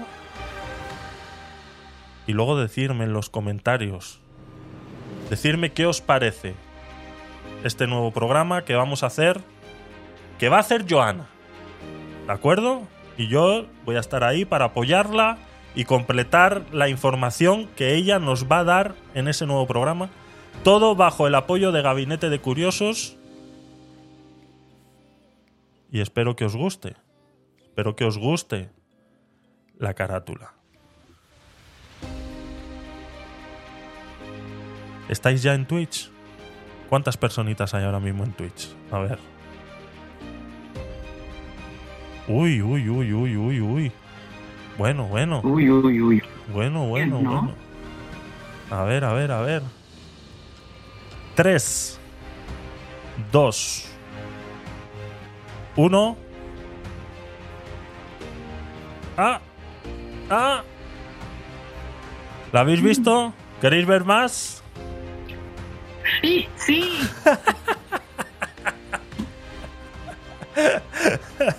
Ahí está, ahí está, Sport Andalucía. Bienvenido, guapo. Gracias por pasarte por Twitch. Estamos presentando la carátula del nuevo programa bajo la firma de Gabinete de Curiosos que va a hacer en presentación Joana. Y esta es la carátula. Nuevo programa. Mi cuñado sabe de eso. Podcast. Me encanta. Intentar, intentar, dejarlo ahí en los comentarios, lo discutimos luego por Telegram. Intentar decirme de qué va a ir el podcast con este título. Mi cuñado sabe de eso. Gracioso, nos dice Sport Andalucía en, en Twitch, nos dice que ya suena gracioso. Eso está bien, eso está bien, eso está bien. Sí, señor. Así que nada, chicos. Esa es la, la, la, la, la pequeña introducción que quería hacer. Esto es lo que se llama en las redes sociales hacer un digref. ¿El perro de quién? Pregunta Sport Andalucía en Twitch. El perro simplemente ha sido un pequeño... es un pequeño es un pequeño gag al logo de Gabinete de Curiosos, que hay un gato y ahí hay, y aquí hay un perro. Es, es simplemente es un pequeño gag en, en, relación a, en relación a eso. Así que nada, chicos, yo espero que, que podáis disfrutar de este contenido lo antes posible. Tenemos que hacer unas pequeñas eh, reuniones al respecto y ya el viernes eh, eh, presentaremos ya sí o sí qué día va a ser el primer capítulo, y que espero que, eh, que estéis ahí y que todos los que nos escuchéis en diferido pues os animéis también a, a, a participar esos días, que yo creo que va a ser información eh, que os va a gustar. Es una información que se lleva cuajando desde hace, desde hace mucho tiempo. Incluso yo cuando estaba en, en estéreo eh, eh, prometí en su día hacer algo parecido, parecido a esto y, y bueno, y se han juntado los astros, ha, ha, ha aparecido Joana en, en la línea editorial de Gabinete de Curiosos y... y prácticamente pues eh, se, eh, va a dar a luz, va a dar a luz, no va a ser abortado esta vez. Esta vez va a dar a luz el nuevo programa. Mi cuñado sabe de eso. Así que, chicos, sin más. Joana, ¿quieres decir algo? Sí, que sean flexibles porque ahora tenemos un par de ponencias tú y yo en el foro Davos, ¿vale? Entonces, liado, ¿vale? Pero esto ya está en marcha, ya, ya, de ya. Dice, es por Andalucía, dice, el perro no es el cuñado de nadie, ¿no? va a dar, va a dar juego el perro. Yo creo que va a dar juego en el podcast. El perro creo que va a dar juego. Así que nada, chicos, muchas gracias por estar ahí, gracias por pasaros y eh, nos vemos el viernes en el Podcast Night número cincuenta y vamos a empezar a cuajar las cosas de las campañas electorales, de todo el proceso electoral que se viene Eh, de camino, así que vamos a meter caña, vamos a meter caña y, y, y necesito vuestro apoyo, necesito que metáis caña en las redes sociales, necesito que metáis caña compartiendo el contenido, que metáis caña eh, participando en la web de Gabinete de Curiosos, intentemos eh, que más gente eh, la vaya conociendo y, que, y que, que se nos escuche, que se nos escuche un poquito e intentemos, aunque sea, eh, no tratamos de convencer a nadie, sino de hacer a esas personas un poco más críticas y que a la hora de tomar sus decisiones de presentarse frente a una urna de, de metacrilato, eh, el, lo que vaya a hacer y la decisión que vaya a tomar siempre sea basada en todo su conocimiento y que nunca haya sido frenado ese conocimiento para saber qué decisión tomar. Así que nos vemos el viernes y empezamos campaña electoral y empezamos el viernes con todo ese, con todo ese contenido. Y, y os espero por aquí. Así que poco más, chicos. Muchas gracias por estar ahí. Se os quiere y... Ahí está, el redoble, el redoble. Y yo he dicho que me falta el chispum, pero bueno. Gracias por estar ahí. Nos vemos el viernes.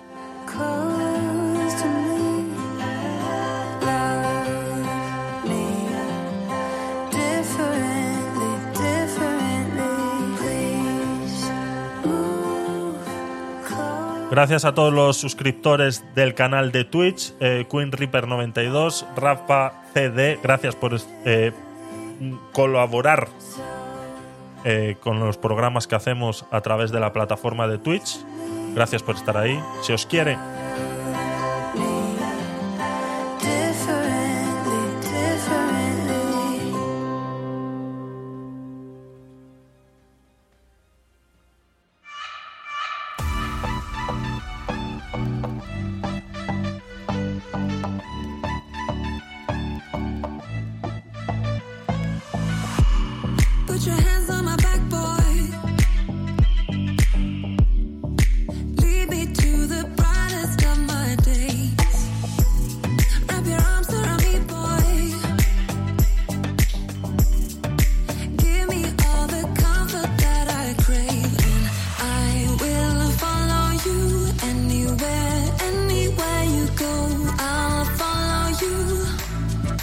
Follow you.